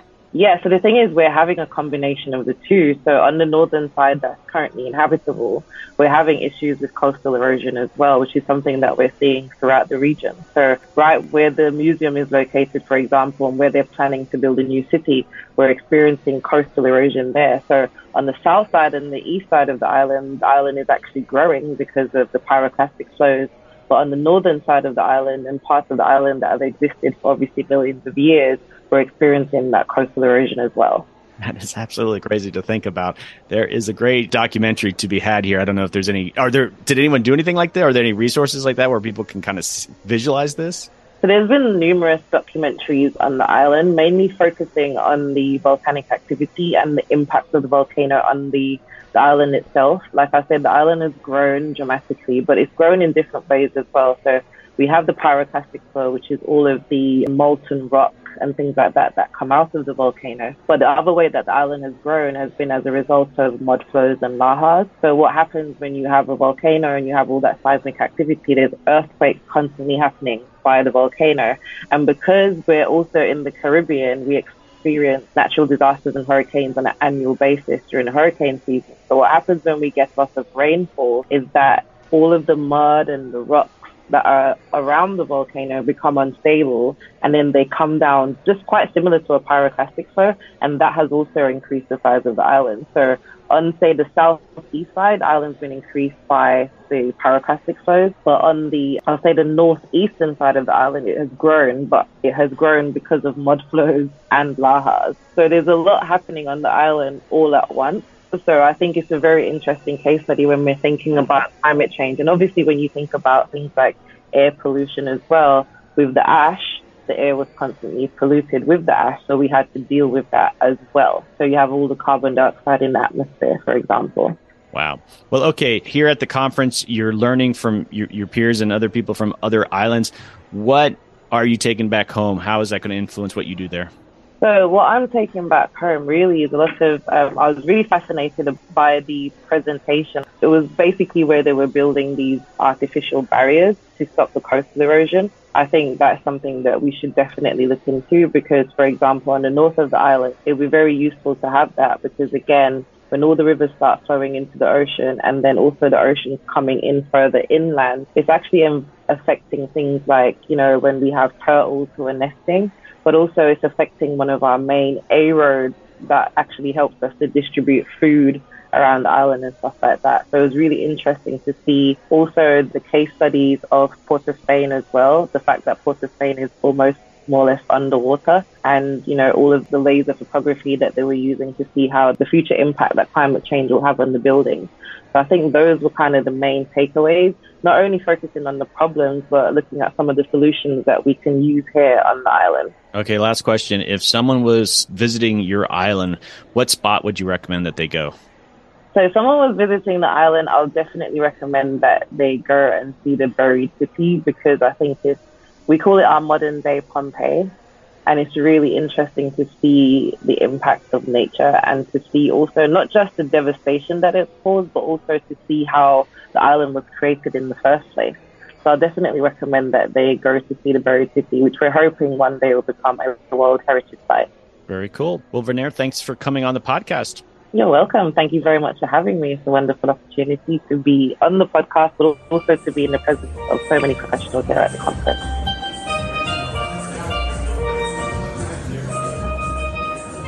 Hey, Adapters. I'm back, and I'm with Jeff Goodell. Hey, Jeff. How you doing? Good to see you. Well, you gave a presentation today. Can you give us some highlights? Well, I just tried to talk about sea level rise, about what I learned from the years of reporting my book, The Water Will Come. My focus was on basically how fast is the R C is going to rise, how do we deal with the kind of uncertainty of it, and what kind of things we will do to try to adapt to those rising seas. And, you know, my basic argument was that we're going to do a lot of brilliant stuff and create a lot of really new, interesting coastal ways of living, and we're going to do a lot of really dumb stuff that's going to waste a lot of money and cause a lot of suffering and hardship. And, you know, ended up with this question of the most difficult questions, I think, with sea level rise and coastal adaptation is about, you know, who and what is going to be saved. Is this your first time in Trinidad and Tobago? It is, yeah. Any sort of thoughts or insights related to what you do? Well, Trinidad is, it, it kind of almost embodies in a very profound way the difficulties of dealing with the climate crisis. I mean, we're, here we have a country that is, I think, forty percent of their G D P comes from oil and gas. They have one of the highest per capita C O two emissions rates in the world, up there with Kuwait and places like that. And yet it's an island state, highly vulnerable to sea level rise. Most of the settlement is in, you know, low-lying areas that have been built on landfill. It is a very vulnerable place that is very dependent on oil and gas, and they need to manage the transition both away from fossil fuels and adapting to the changes brought from burning those fossil fuels, which is a very complicated passage. It's been ten years since your article, Goodbye Miami. You said this in your presentation, but can you give some more observations? What's changed since that article's come out? Well, you know, it's interesting. In the ten years since I first wrote about sea level rise, you know, I first went to Miami in the aftermath of Hurricane Sandy in New York, thinking about, you know, water will do to a city. And at the time when I went to Miami, I went there the first time on a day of sunny day flooding and was standing in two feet of water in Sunset Harbor, which is one of the sort of wealthiest regions of Miami. And it became very clear to me that this city and many other coastal cities were in big trouble. And that kind of launched my book. And at the time, you know, there was a lot of naivete about how people were going to deal with this. I had urban planners in Miami telling me, oh, we're just going to raise the whole city two feet and it'll be fine. And I'm like, well, what do you mean raise the whole city two feet? And he's like, oh, yeah, it's like I've talked to engineers. We can raise buildings. That's not a problem. And it's that was a very profoundly kind of simplistic and naive view, because, of course, raising buildings is possible, but raising roads, how it changes drainage patterns, how you deal with airports in in South Florida, you have things like nuclear plants sitting right on the coast. So it was, there was a lot of naivete. In the ten years, things have gotten much more sophisticated. Places like Miami and other places have gotten much more sophisticated in their thinking about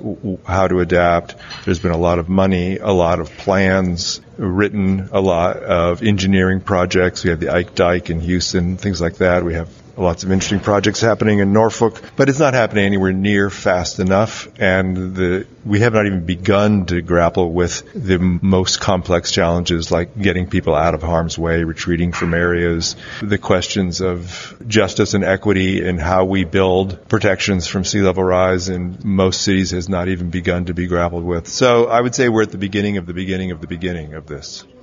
You used the term big dumb wall. What did you mean? Well, I mean, you know, when we think about sea level rise and you think about what to deal with, how to deal with it, the, the first instinct is to build a wall. I mean, that's how humans have dealt with all kinds of things they want to keep out, whether it's, you know, marauding invaders in a fortress in the mountains or rising seas on the coast. And, you know, you have agencies like the Army Corps of Engineers who are, you know, basically responsible for a lot of large mega projects in the United States, and their instinct is to pour a lot of concrete and build a lot of walls. And it's also an easy political sell, because people look at a wall and they think, oh, okay, I'm safe, there's a wall. And it's the default mechanism for engineering on coasts, and it is a very flawed idea for many reasons. Among them is that how high a wall do you build? Sea level rise is very uncertain. When you build a wall, it just pushes the water somewhere else.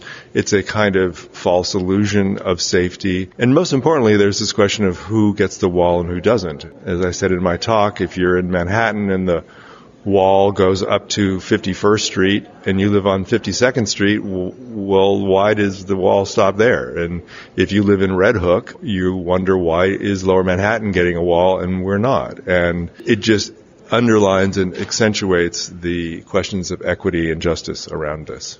During your presentation, you were showing some maps of sea level rise, impact on Trinidad and Tobago, and some stuff that you were able to find. And it, it, it got me thinking, neither of us have spent much time on the island, but I have talked to some of the locals, and I am just absolutely surprised how, I guess, integrated a very, this is a very diverse nation, people from all sorts, and they're doing a relatively good job living together. It's not perfect. And it got me thinking about social resilience. How do you think Trinidad, when you think about migration from other islands, are they in a better position when you think about what's coming?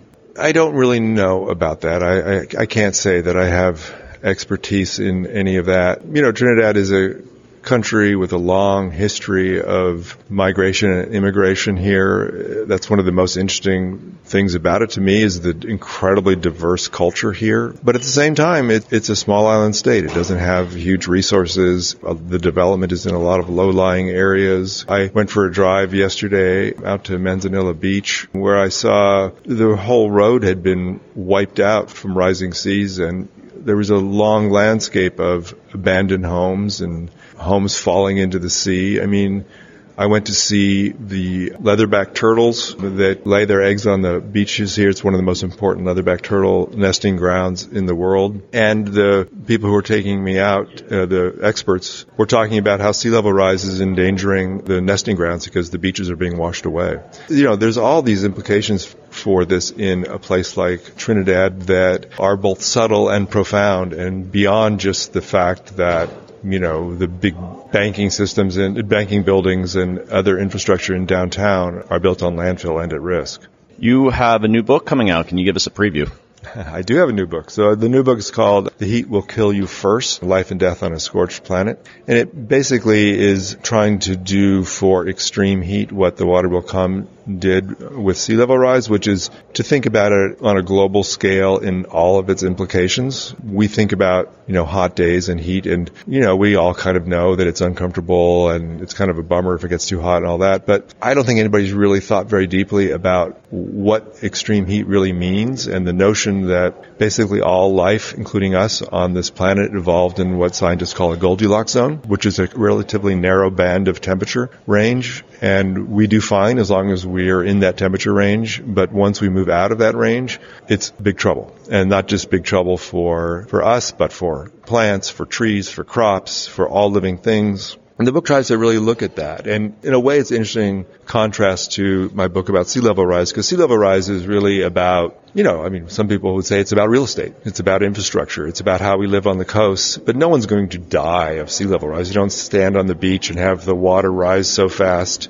that, you know, you drown. Obviously, it can impact storm surge and things like that. But the heat will kill you. And it will kill you fast. And it's really a, a story about the extreme risks we run in these extreme heat waves that are becoming more and more part of our lives. The heat wave in the British Columbia and the Pacific Northwest in twenty twenty-one is a great example. Nobody thought about that as a place where there were going to be heat waves. The idea there was one hundred twenty-two degrees in British Columbia, and you had a town that more or less spontaneously combusted. You know, that was not on anybody's bingo cards for the, our climate future. And so I look at things like that, heat waves in the ocean, heat waves impacts on crops, on food security, and just, you know, I go into some detail about how heat kills you. What does heat do to a human body? And it's, to me, a pretty scary prospect. All right, hopefully I'm going to get you on the podcast when the book comes out. Thanks, Jeff, for coming on the podcast. Thanks for having me. Hey, Adapters, I'm back, and I'm with His Worship, Mayor Joel Martinez. Yes, I'm Joel Martinez, the mayor of the capital city of Trinidad and Tobago. It's the city of Port of Spain, and it's a beautiful day in the city of Port of Spain, and it's a beautiful country, as a matter of fact. Okay, so we're here at this Keeping History Above Water conference. Why are you here?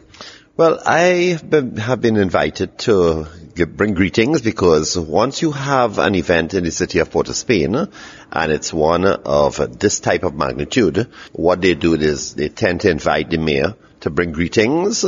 And because I have traveled the world and have been to many of these type of events where you have climate change, because that seems to be the in thing now, where everyone wants to be able to deal with it, because the development banks, countries are starting to see the effects of it and how it has impacted on, on human life and living and so on. And I think they want to show that the mayor brings some form of relevance to these meetings. Okay, so as a mayor, you have to worry about things like roads and law enforcement. How does climate change come up in what you're doing here at Port of Spain?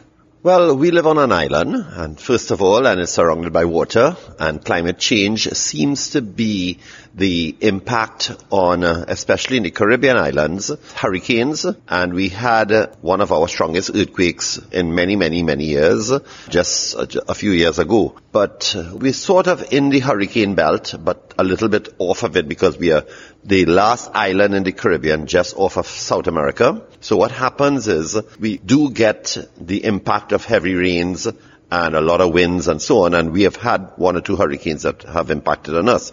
But we are starting to see now that there's climate change, the hurricanes are coming closer and closer and closer to the mainland of South America. And then, but we are on earthquake footing, you find that we're starting to get some more and more tremors. As far as I see it, we should be very impactful, you know, and we have to be concerned about climate change. What is happening too is that the days are getting hotter, the nights are getting colder, so you're seeing a change of temperature which could maybe impact not just the humans but the ecosystems, and uh, it, it may impact on the way in which we do things in, into the future. Youth engagement is an important thing for you. How can youth be uh, play a role in climate change?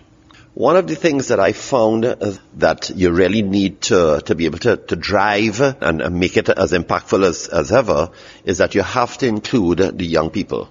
The youth has a sort of dynamic thinking because they're still young and they are aggressive in their thinking.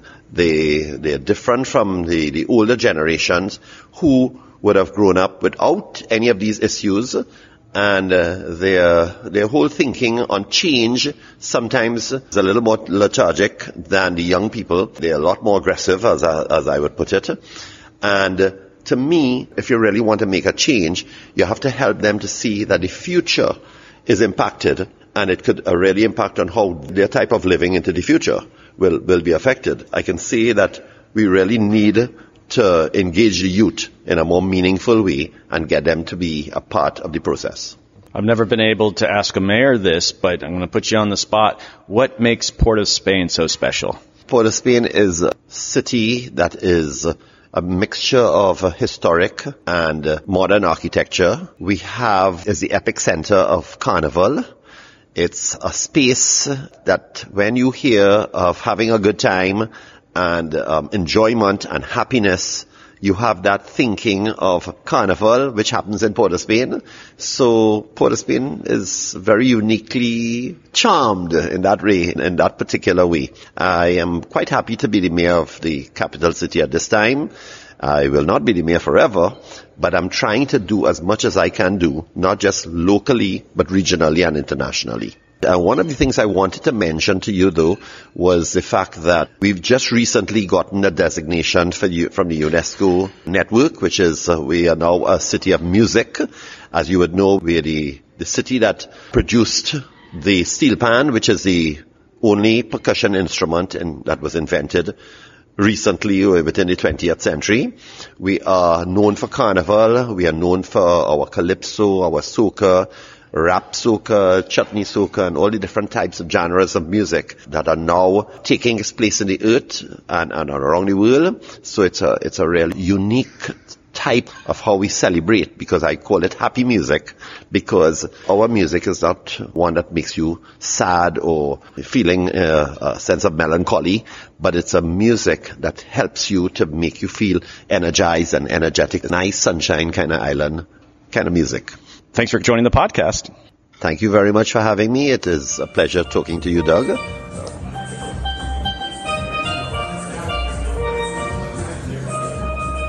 Hey, Adapters. We're back, and I'm with... Kara Rupsing.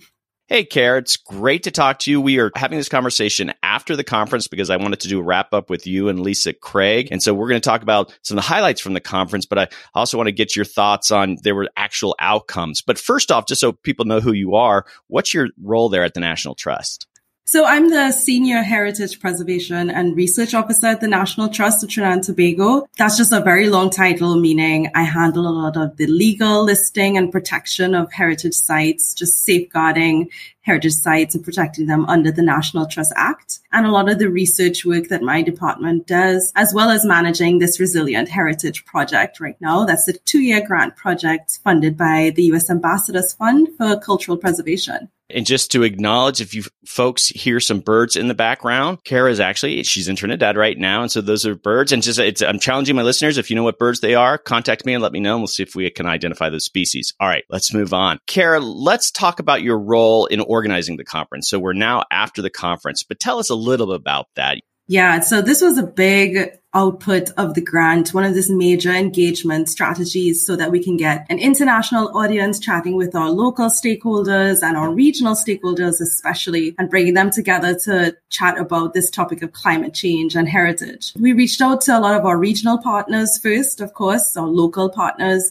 a lot of national trusts within the Caribbean region. We made sure it was a hybrid event. We wanted to get that online engagement for those who weren't able to fly into Trinidad and Tobago, and the recordings we made sure to put them online for continuous engagement so that we can have people comment and send us their insights. And we want to have continuous feedback and engagement throughout this project. And then we have, or of course, the youth are very special to us in this project. So we made sure to invite them to the conference and to participate as well. Yes. And you also, you're doing this podcast too. And so there's many different platforms that you guys are getting the word out, which I think is fantastic. All right. I want to talk a little bit just to ground some more, you know, we, we've heard from different folks talking about these issues, but basically what are some of the challenges faced by the heritage properties studying this grant, and how's your project addressing those challenges? There's different challenges, I would say. So the sites that are downtown Port of Spain, they're in an urban landscape, an urban environment. They often get, you know, lumped in with regular infrastructure in terms of how they're dealt with. But we know that historic properties built out of lime mortar or stone require specialist care and attention. This project is helping raise awareness of some of the impacts that these sites downtown Port of Spain are going to face in terms of a changing climate.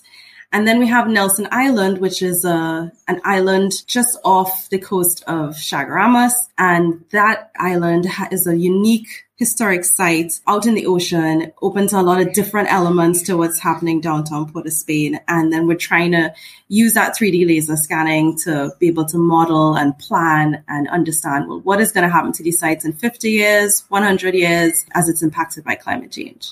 Okay, so you alluded to it. There's the, the scanning there. Can you tell? Probably not going to be able to share all of them, but what were some of these technological methods that helped you assess the condition and vulnerabilities of these sites? Yeah, so one of the things we used was three D terrestrial laser scanning. That's the University of Florida team from the Historic Preservation Program. They used terrestrial laser scanners to get a streetscape view of the downtown Port of Spain sites, and they actually scanned the entire Nelson Island site, including all of the buildings and relics. They also used drone footage to capture some of the areas that the laser scanner couldn't see or pick up. And then they also used photogrammetry to capture some of those smaller, detailed architectural features. And all of that combined will be put into climate change modeling so that we could understand how to better plan and mitigate some of the effects that will happen on these sites. You just led me here is you now have this information. So what kind of strategies, what are you planning to do to increase the resilience of these heritage properties? That's where the phase we're at right now, writing up and creating these adaptation plans, because what if the workshop at the end of the conference actually gave us a lot of that public engagement, that opinion, getting people's ideas of what do they think is not working, what needs to be improved, what are some of the requirements that or things that we should be looking at in terms of climate change and heritage. So we're going to put all of that together as a team. And that's when the final report will, will come out at the end of December. So you just prompted me there. I was going to ask you a bit about the workshop. So there was the conference, but then you had a one-day workshop. Can you give us a little bit more background? Not everyone who's at the conference attended the workshop. Tell us a little bit about that process. So the workshop was a half-day workshop at the end of the conference, which was for locals only. So the idea was to tap into that local resource and say, okay, now that you've had these three days of discussions, of presentations, of we've sharing some of the results, our scanning and vulnerability assessments from the project, after you've digested all of that, let's have a discussion and see what ideas we can share amongst each other to see what we could come up with to help. Everyone was broken up into breakout sessions, and they were able to come up with strategies and, and areas that they think that we need to focus on for our reports. Can you give us a little bit of a preview? Obviously, you can't give us all the workshop outcomes, but just some of the things that were generated. It must have been because there was three days of the w- actual conference, and that probably really helped inform a lot of those conversations, right? It did inform a lot of the conversations. I think one of the main focuses for the, I would say, change would be governance and, and policy changes. So a lot of people wanted a data sharing pathway across public and private sectors. So for example, a geographic information system or a spatial data infrastructure that was accessible to both government institutions as well as a private citizen so that they can be able to understand the landscape or make decisions by having that spatial data available to them. You know, they need to create a disaster plan and things like that. It's not as easily accessible right now. And then they believe that education and, you know, raising awareness about resilience and sustainable building practices. So passing building codes and having legislation and codes for building guidelines and construction guidelines. All of those things would help mitigate disasters as well. So that's just some of the examples. Okay, so do you see an opportunity for your National Trust to share what you have learned through this whole process with some of the other island nations in the Caribbean? Oh, absolutely. I think we have similar problems within the region, you know, a lack of maintenance of some of these historic sites. A lot of our sites are coastal in nature. Quite a bit of the islands have to deal with hurricanes and other natural disasters constantly every season. So this is a good opportunity to, to share this methodology, at least share what's working with this methodology with other islands so that they can also come up with their strategies and adaptation plans based on their local. That's the best part about, I would say, the laser scanning is it gets into that localized on the ground data with that high level of accuracy so that you can plan better for these disasters. So you were able to get some of the local leaders there in Trinidad and Tobago to actually attend the conference. How do you think this conference benefited what they wanted to do? Did you hear some feedback? Did you feel like there was this learning process from the actual leaders there in the field? Yeah, so I think our ministry, the Ministry of Planning and Development, has been super supportive throughout this project and this process. I think we've done a really, this conference especially, has done a really good job of raising awareness, of letting them know that heritage and cultural heritage has an important role to play in this fight against climate change. Currently, our ministry, I know, is going through the process of editing and, and doing consultations on the national climate change policy. So we're hoping that with this perfect timing of this project, we can say, hey, cultural heritage needs to be on there. It needs to be noted in a specific way. And these reports will be able to give you that data to do so. My listeners have already heard from Margaret McDowell. She's the chair there at the National Trust. And we we had talked at the conference, and you and I are talking now after the conference. And she was very excited. I asked her, what's next? How does this inform what you're going to do with your team there? And so are you hearing a bit about that? Was there this, okay, now we've got this, and there's just new energy to do the kind of work that you're doing on this project? There's a lot of new energy now. There's a lot of traction. I know we've, we're getting a lot of, you know, requests for consultations on different things. So I think this has started a really nice momentum, and I hope to keep it going because there's so many other vulnerable sites across Trinidad and Tobago. And I can't wait to chat with Tobago about it and see what we can do over there, as well as the rest of the Caribbean region. And I would encourage any other Caribbean country to reach out to us. We'd love to chat with you more on how we can help. All right. Awesome message. All right. What's next for you specifically? Right now, our main focus is wrapping up some of the engagement. So our video of the entire project will come out soon by next month. So we're going to put that out there. I'm really excited to share the details of this project. And then the biggest thing for us for the rest of the year would be writing up these reports. So our vulnerability assessment reports, our conditions assessment reports, the conservation management frameworks, and of course the resilience and adaptation plans that we will hope to pass on to all of the stakeholders who have participated and shared information and helped. And we're going to make it very accessible, make sure it's on our websites for anyone to be able to access and read and share the information as well. Kara, thank you for coming on and sharing your message. And I also want to acknowledge when I first got there, I screwed up. I was supposed to go on the Nelson Island tour, which I ultimately was able to do. But as backup, you took me around to parts of the island, and we got to see some really cool areas, the bamboo forest. And I want to thank you for being such a great presence at the conference and for kind of looking out for some of us there on the margins of the whole thing. Oh, you're absolutely welcome. It was my pleasure. I love sharing Trinidad with people. We're such a wonderful, unique place, and I'm so glad you got to experience it.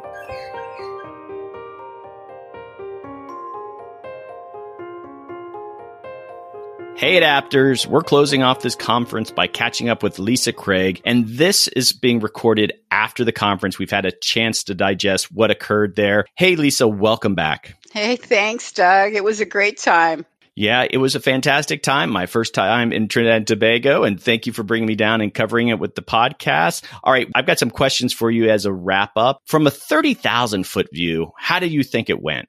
I think it was terrific. I learned so much. I met so many people that are engaged in this topic. And I think the interesting thing was all of the individuals that came from other Caribbean nations. We just had a great time talking about opportunities to work together in the future. And we got to hear their stories. We got to hear things about volcanoes, the impact yeah. of climate change and volcano eruptions and what that means to island communities. We got to hear about archaeology programs and education in secondary schools and the importance of training the new generation. We also got to hear a lot of best practices that are in place in islands all over the Caribbean, but beyond. Martin spoke quite a bit about what the State Department is doing to help support other communities who are trying to protect and prepare better for climate change and their cultural heritage sites. So great opportunity. And of course, it was was wonderful to enjoy the atmosphere, the environment, the Trinidadian people, very welcoming and very engaged in this topic. So rewarding, beneficial, and important that we were there to share information with them. So you talked about some of the highlights and some of the things that you learned. Did you notice a difference with the work that you do on adaptation of heritage sites in the U S versus the Caribbean? Anything stand out? Absolutely. And I knew a little bit about this before we got there, hence why we had brought David Guggenheim in, for example, to talk about natural heritage. There is an interrelationship between the environment and historic places. The importance of Of going at midnight and seeing the sea turtles out there laying eggs. That is as important a cultural experience as what you might find in one of the museums or cultural institutions there. The tie between natural heritage as a culturally significant component of the Trinidadian history was an important eye-opening experience for me. And of course, the built environment was very much at play as well, but in the sense of somewhere like Nelson Island, which it was a very moving experience, a, a very isolating experience to understand the immigrant community, to understand those who were imprisoned there during the civil rights movement, and to know that both the built environment and that rock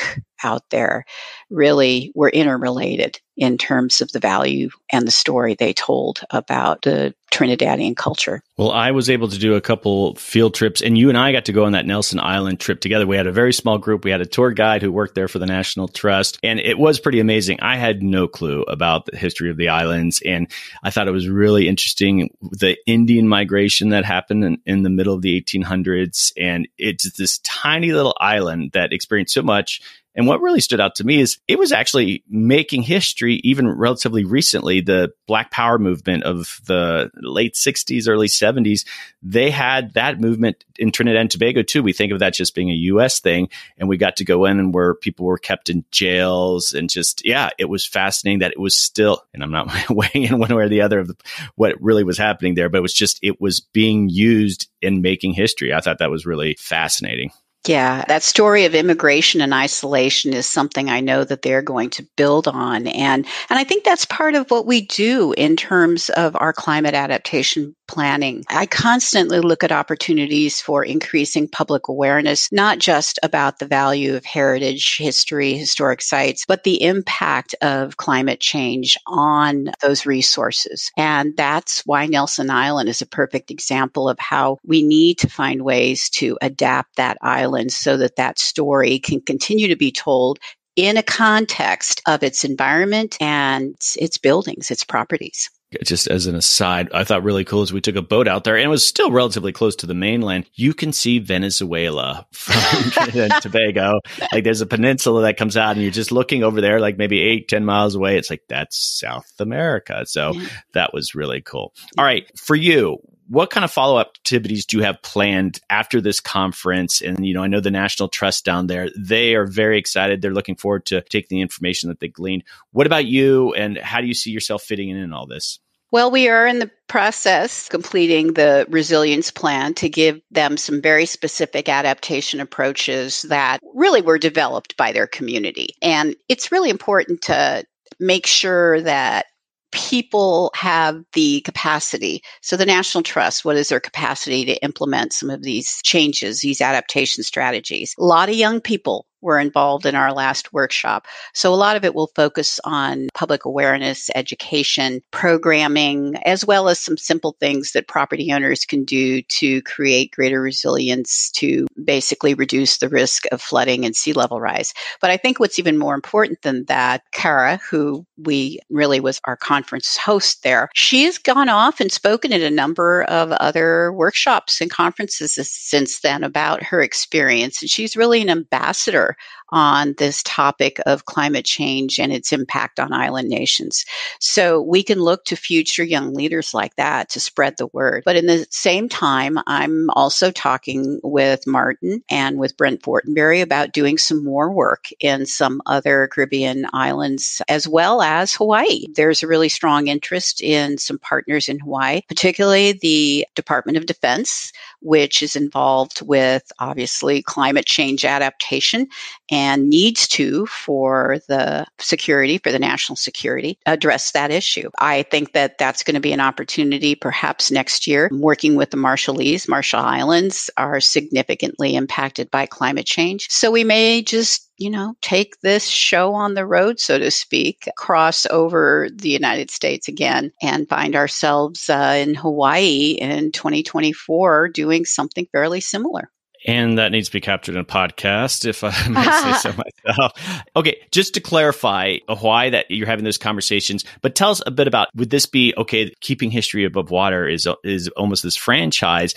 Would you use that format in a place like Hawaii? What's the future of Keeping History Above Water? I think we're going to continue to build on what is really some strong elements of this conference. It's not one of those things where you go to a conference, you have a plenary, you break out in four or five different sessions. It's really everyone in a room for two days hearing some fascinating stories, whether they're big picture concerns about this changing climate and its impact on, on the world, or whether they're simple stories being told by individuals who are property owners who were impacted by a major disaster that was climate related. What do we learn from those stories? And then how can we turn that into just best practices, case studies, examples that can be adopted by other communities in some simple ways or uh, some more complex ways? Bringing all of these experts together after a while, they really can create opportunities and synergies to work to combat this issue in a way that is proactive, is happening today. You know, we're not just wringing our hands saying, woe-y me, the, the climate is changing. We're coming with some solutions on how to adapt to these future conditions. I think we're going to see, when we're in Hawaii, a gathering again of Pacific Island nations to learn from each other, to look at what indigenous communities have done over decades or hundreds of years, in essence, bringing back those traditional practices, and then helping them understand that we are here to assist them as they go forward and to share our network of individuals and experts in this arena. Okay, so let's just make it clear to my listeners, though. So you've been involved with these Keeping History Above Waters, and they do have their own origin. But if there's a community out there that thinks this is a great model for some of the work that they'd like to get involved in, or they're just starting, they can reach out and maybe even be potential hosts for these efforts, right? Absolutely. You know, our original founders of this format, the Newport Restoration Foundation, has been very welcoming of any organization or community that wants to showcase good work that they have done in climate resilience, climate adaptation, or that have real need, bringing experts to their community and sharing information. But also, we spend some time meeting with them and giving them ideas about how to move forward to create greater resilience in their communities. So absolutely an opportunity for anyone who wants to talk more about how to become much more resilient and keep that history above water. I'm going to have a bunch of material in my show notes for this episode and the webpage. But if people want to get in touch with you or learn more about what you're doing, what should they do? Well, they can go to our website, which you'll have in your show notes, I'm sure, the craig group partners dot com, or they can contact me directly at l craig group at gmail dot com. Excellent. All right, Lisa, thanks for partnering with America Adapts, and thanks for being on the podcast. Uh, thank you, Doug. Appreciate it.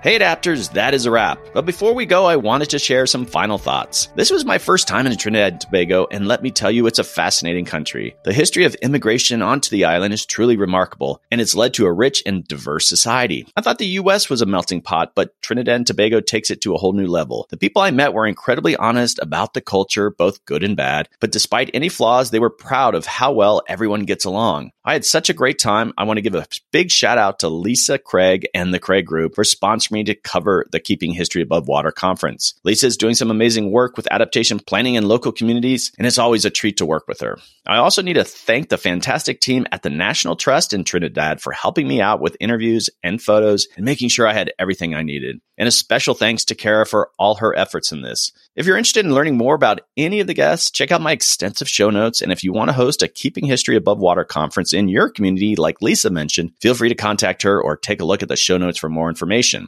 So, as you heard, I partnered with the Craig Group in this episode to tell their adaptation story. Are you struggling to effectively communicate your climate adaptation story to the right audience? Are you finding that traditional methods such as webinars and white papers are not resonating with people and promoting your work effectively? If so, consider telling your story through a podcast. Sponsoring an episode of America Adapts is a great way to focus on the work you're doing and share it with climate professionals from around the world. I personally go on location and record sponsored podcasts, which allows for a diverse range of guests to participate. You'll work with me to identify experts who can represent the amazing work you're doing, and past partners have included Natural Resources Defense Council, University of Pennsylvania, Wharton, World Wildlife Fund, U C L A, Harvard, and various corporate clients.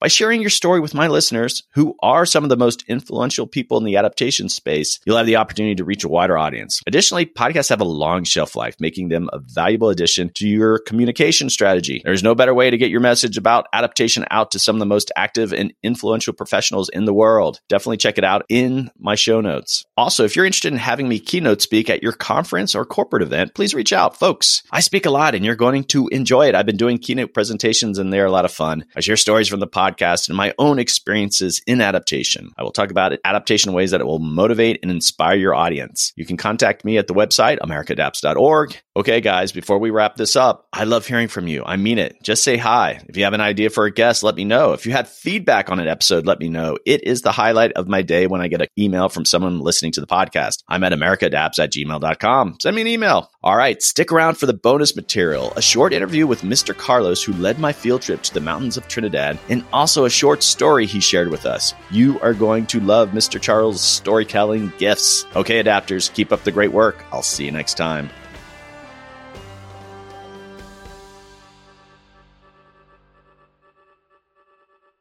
Hey, Adapters, I'm with Cornelius Felician Carlos, and I'm a tour guide at what you call Trinidad and Tobago, and we do tours especially in that area of Paramin. We are in Paramin at this point in time, so I'm using the Paramin platform for today. Okay, but we're supposed to call you Mister Carlos, right? You're not supposed to call me Mister Carlos. You have to, you have to call me Mister Cornelius Felician, but Carlos as a nickname or what you call A K A, or better known as. Okay, can you briefly describe what are we seeing today? What is this tour about, seeing in Paramin? Okay, so you are invited here to Paramin to come to see a tour, and we have about five different five different stages of our tour. We use what you call history, so you're getting the feel of where we came from, into the old to the modern. You're also coming here and you will be seeing what you call agriculture, which we are going to see now. You're also getting a panoramic view of the Caribbean seas, which will also give you what you call the diversity of, of the landscape, and also geography-wise. Then also, too, you're learning one or two of the language, which is our language. The main language is called Creole, or better known as Patois, but we also speak English. Can you give us a few expressions? We went down and you were explaining Patois, and you were talking about how maybe a Jamaican person might say something, and there's this French background. Just give us some of those examples, maybe some colorful language. Okay, so like say for instance the word patois is a breakdown of another language. So when you go to Jamaica, it will be a breakdown of English. So their English will be saying like what, but they will say war and things like that. Or let us go, they will say let we go.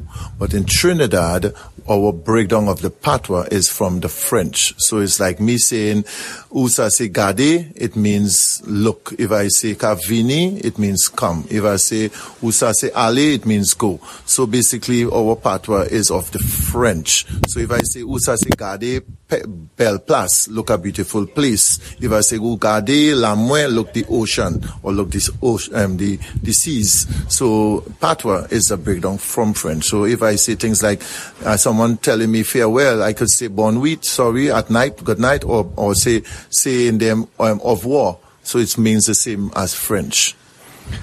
So you deal with a lot of tourists who come to the island. What's one of the most surprising things that they th- learn about for Trinidad and Tobago? Well, I think the one of the most surprising thing they learn from, if they do come into a village like Paramin, are the clean, clear atmosphere and the panoramic views that we have. Sometimes some of them cannot believe, as much as we are tropical, how cold we are at times. Like right now, the time of the day is after twelve, and you could actually feel the coolness. So they are actually surprised at certain things like that, and our contour of the road where we are going to go now, where we'll be like driving on the back of a snake like. And for you, for persons, it may be kind of like intimidating, like scary, but for us, it's part of our life. So they like really like, whoa, you all are really living in heaven, because we are very, very, very high where we are at as we speak. Okay, two things. What's your favorite spot on the island, and what's your favorite food? My favorite spot is where I'm standing right now at this point in time. It's called Paramin, better known as La Vigie Lookout. One of my favorite food is normally my favorite food is called pilau, and I will eat pilau over any other, but I will breach up to my breakfast, which is a good coconut bake or roast bake and boljol, or better known as saltfish. Okay, and you said something very special about the spot we're on. We have this ridiculously beautiful view, and you said people down in the city talk about how special this area is. What did you say that happens here? Well, I will say definitely, because sometimes if you are a very relaxed person, or you're a person of, of, of in deep thoughts, here is a place will be very lovely for you, because you will come here. By just sitting here, you feel a difference in your pores, feeling close, um, deep soul searching, things that you may want to do that you cannot do in the city, less noise, the place is so tranquil. Then you get to hear birds, parrots, even seeing the little mutt. So here brings back to you to grounded, to get you like, whoa, we are not alone. We are existing with others, and it is so magnificent. So these are the kind of things that will capture persons who want that world. Other persons who don't want that world, they will be in that world. This world don't matter to them. But if you are a person of nature, someone who likes scenery, someone who wants to relax, who wants to go into, as I use the word, deep thoughts, you will prefer to come here, because I have seen many persons of the different religions, such as Muslim, coming here to do their prayers in the evening when the sun is going to bed. Is there an ever a situation where you're not talking to people? No, I always speak to people, because I think I think I have a gift when it comes to speaking. I just like speaking. One of the things I noticed lately is that I speak a little too much, because I run out of time, but I am grateful for it anyway. No, we don't think so. You've been a wonderful tour guide. It's been fantastic. And thanks for uh, being on the podcast. Thank you so much. Thank you very much. And I will say it in my local twang. I will say it in my local twang to you. So I say, um, merci apil, merci apil, monsieur. Thank you very much for coming. This lady watching her laugh. Donkey. Long time ago, everybody knew what a donkey was. And donkey is still my favorite animal. Donkey is very, very, very extremely intelligent. It's just we, as people, very, very mean. So Massa, coming home a day in January month, on his arm, has a little piglet walking, and the piglet on his hand, January month, and hitting donkey a slap every time, a little rope. Come on, donkey, come on. Come on, donkey, come on. Come on, donkey, come on. And donkey walking in front, and little piglet on his hand, watching that happening. So when Massa reached home, three months later, little pig could walk, and he could talk. So Piggy went up by donkey, eating it grass, and saying, "Donkey, donkey, you remember me? You were here when I come home. You only carrying my food. Why are you carrying food from me and you eating grass, donkey?" Mm. Donkey was like, "Piggy, take time. Santa coming." Uh-huh. And donkey went and eat his grass. Three months later, Piggy come back. It's July month. Piggy feel he could talk now, he bigger. So he walking up to donkey now. "Donkey, donkey, why you always eating grass? But you bringing food for me." Cock and chicken say, "You stupid. You always bringing food for me and he and we to eat, but you eating a set of grass." Donkey say, Take time, Piggy. Santa, come on. Pig ain't no nothing. Month of October reach, Pig get bigger. Yeah, as you using my terminology, he get more bull-facer. So Mister Pig walk up to Donkey. Donkey! Donkey! And he start Fresh. to snort now. Donkey! What's wrong with you? Everybody on the farm say, you is a jackass. Ooh. They say you is a real ass because you're bringing food for me to eat. You're bringing food for massa. You're bringing food for cock, chicken, everybody, duck. But you're eating a set of grass. Donkey say, take time. We are in the month of, sorry, we are in the month of the bars. Soon, we went back. December, around the twenty-second somewhere there, Piggy come up now. Bigger, more bold-facer. He walk up to Donkey, snorted. Donkey, look at me. I'm here only eleven months. Master gave me what I want. I have my own pool. All the animals say you're the biggest ass on the farm. You eating a set of grass, grass. Donkey turn around and well, soon we are in the month of Santa, Piggy. Piggy go back.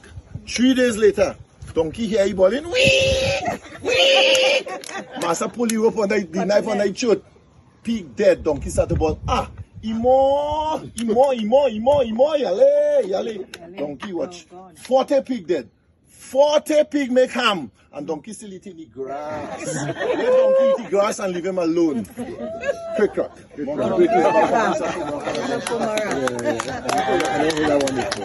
crack.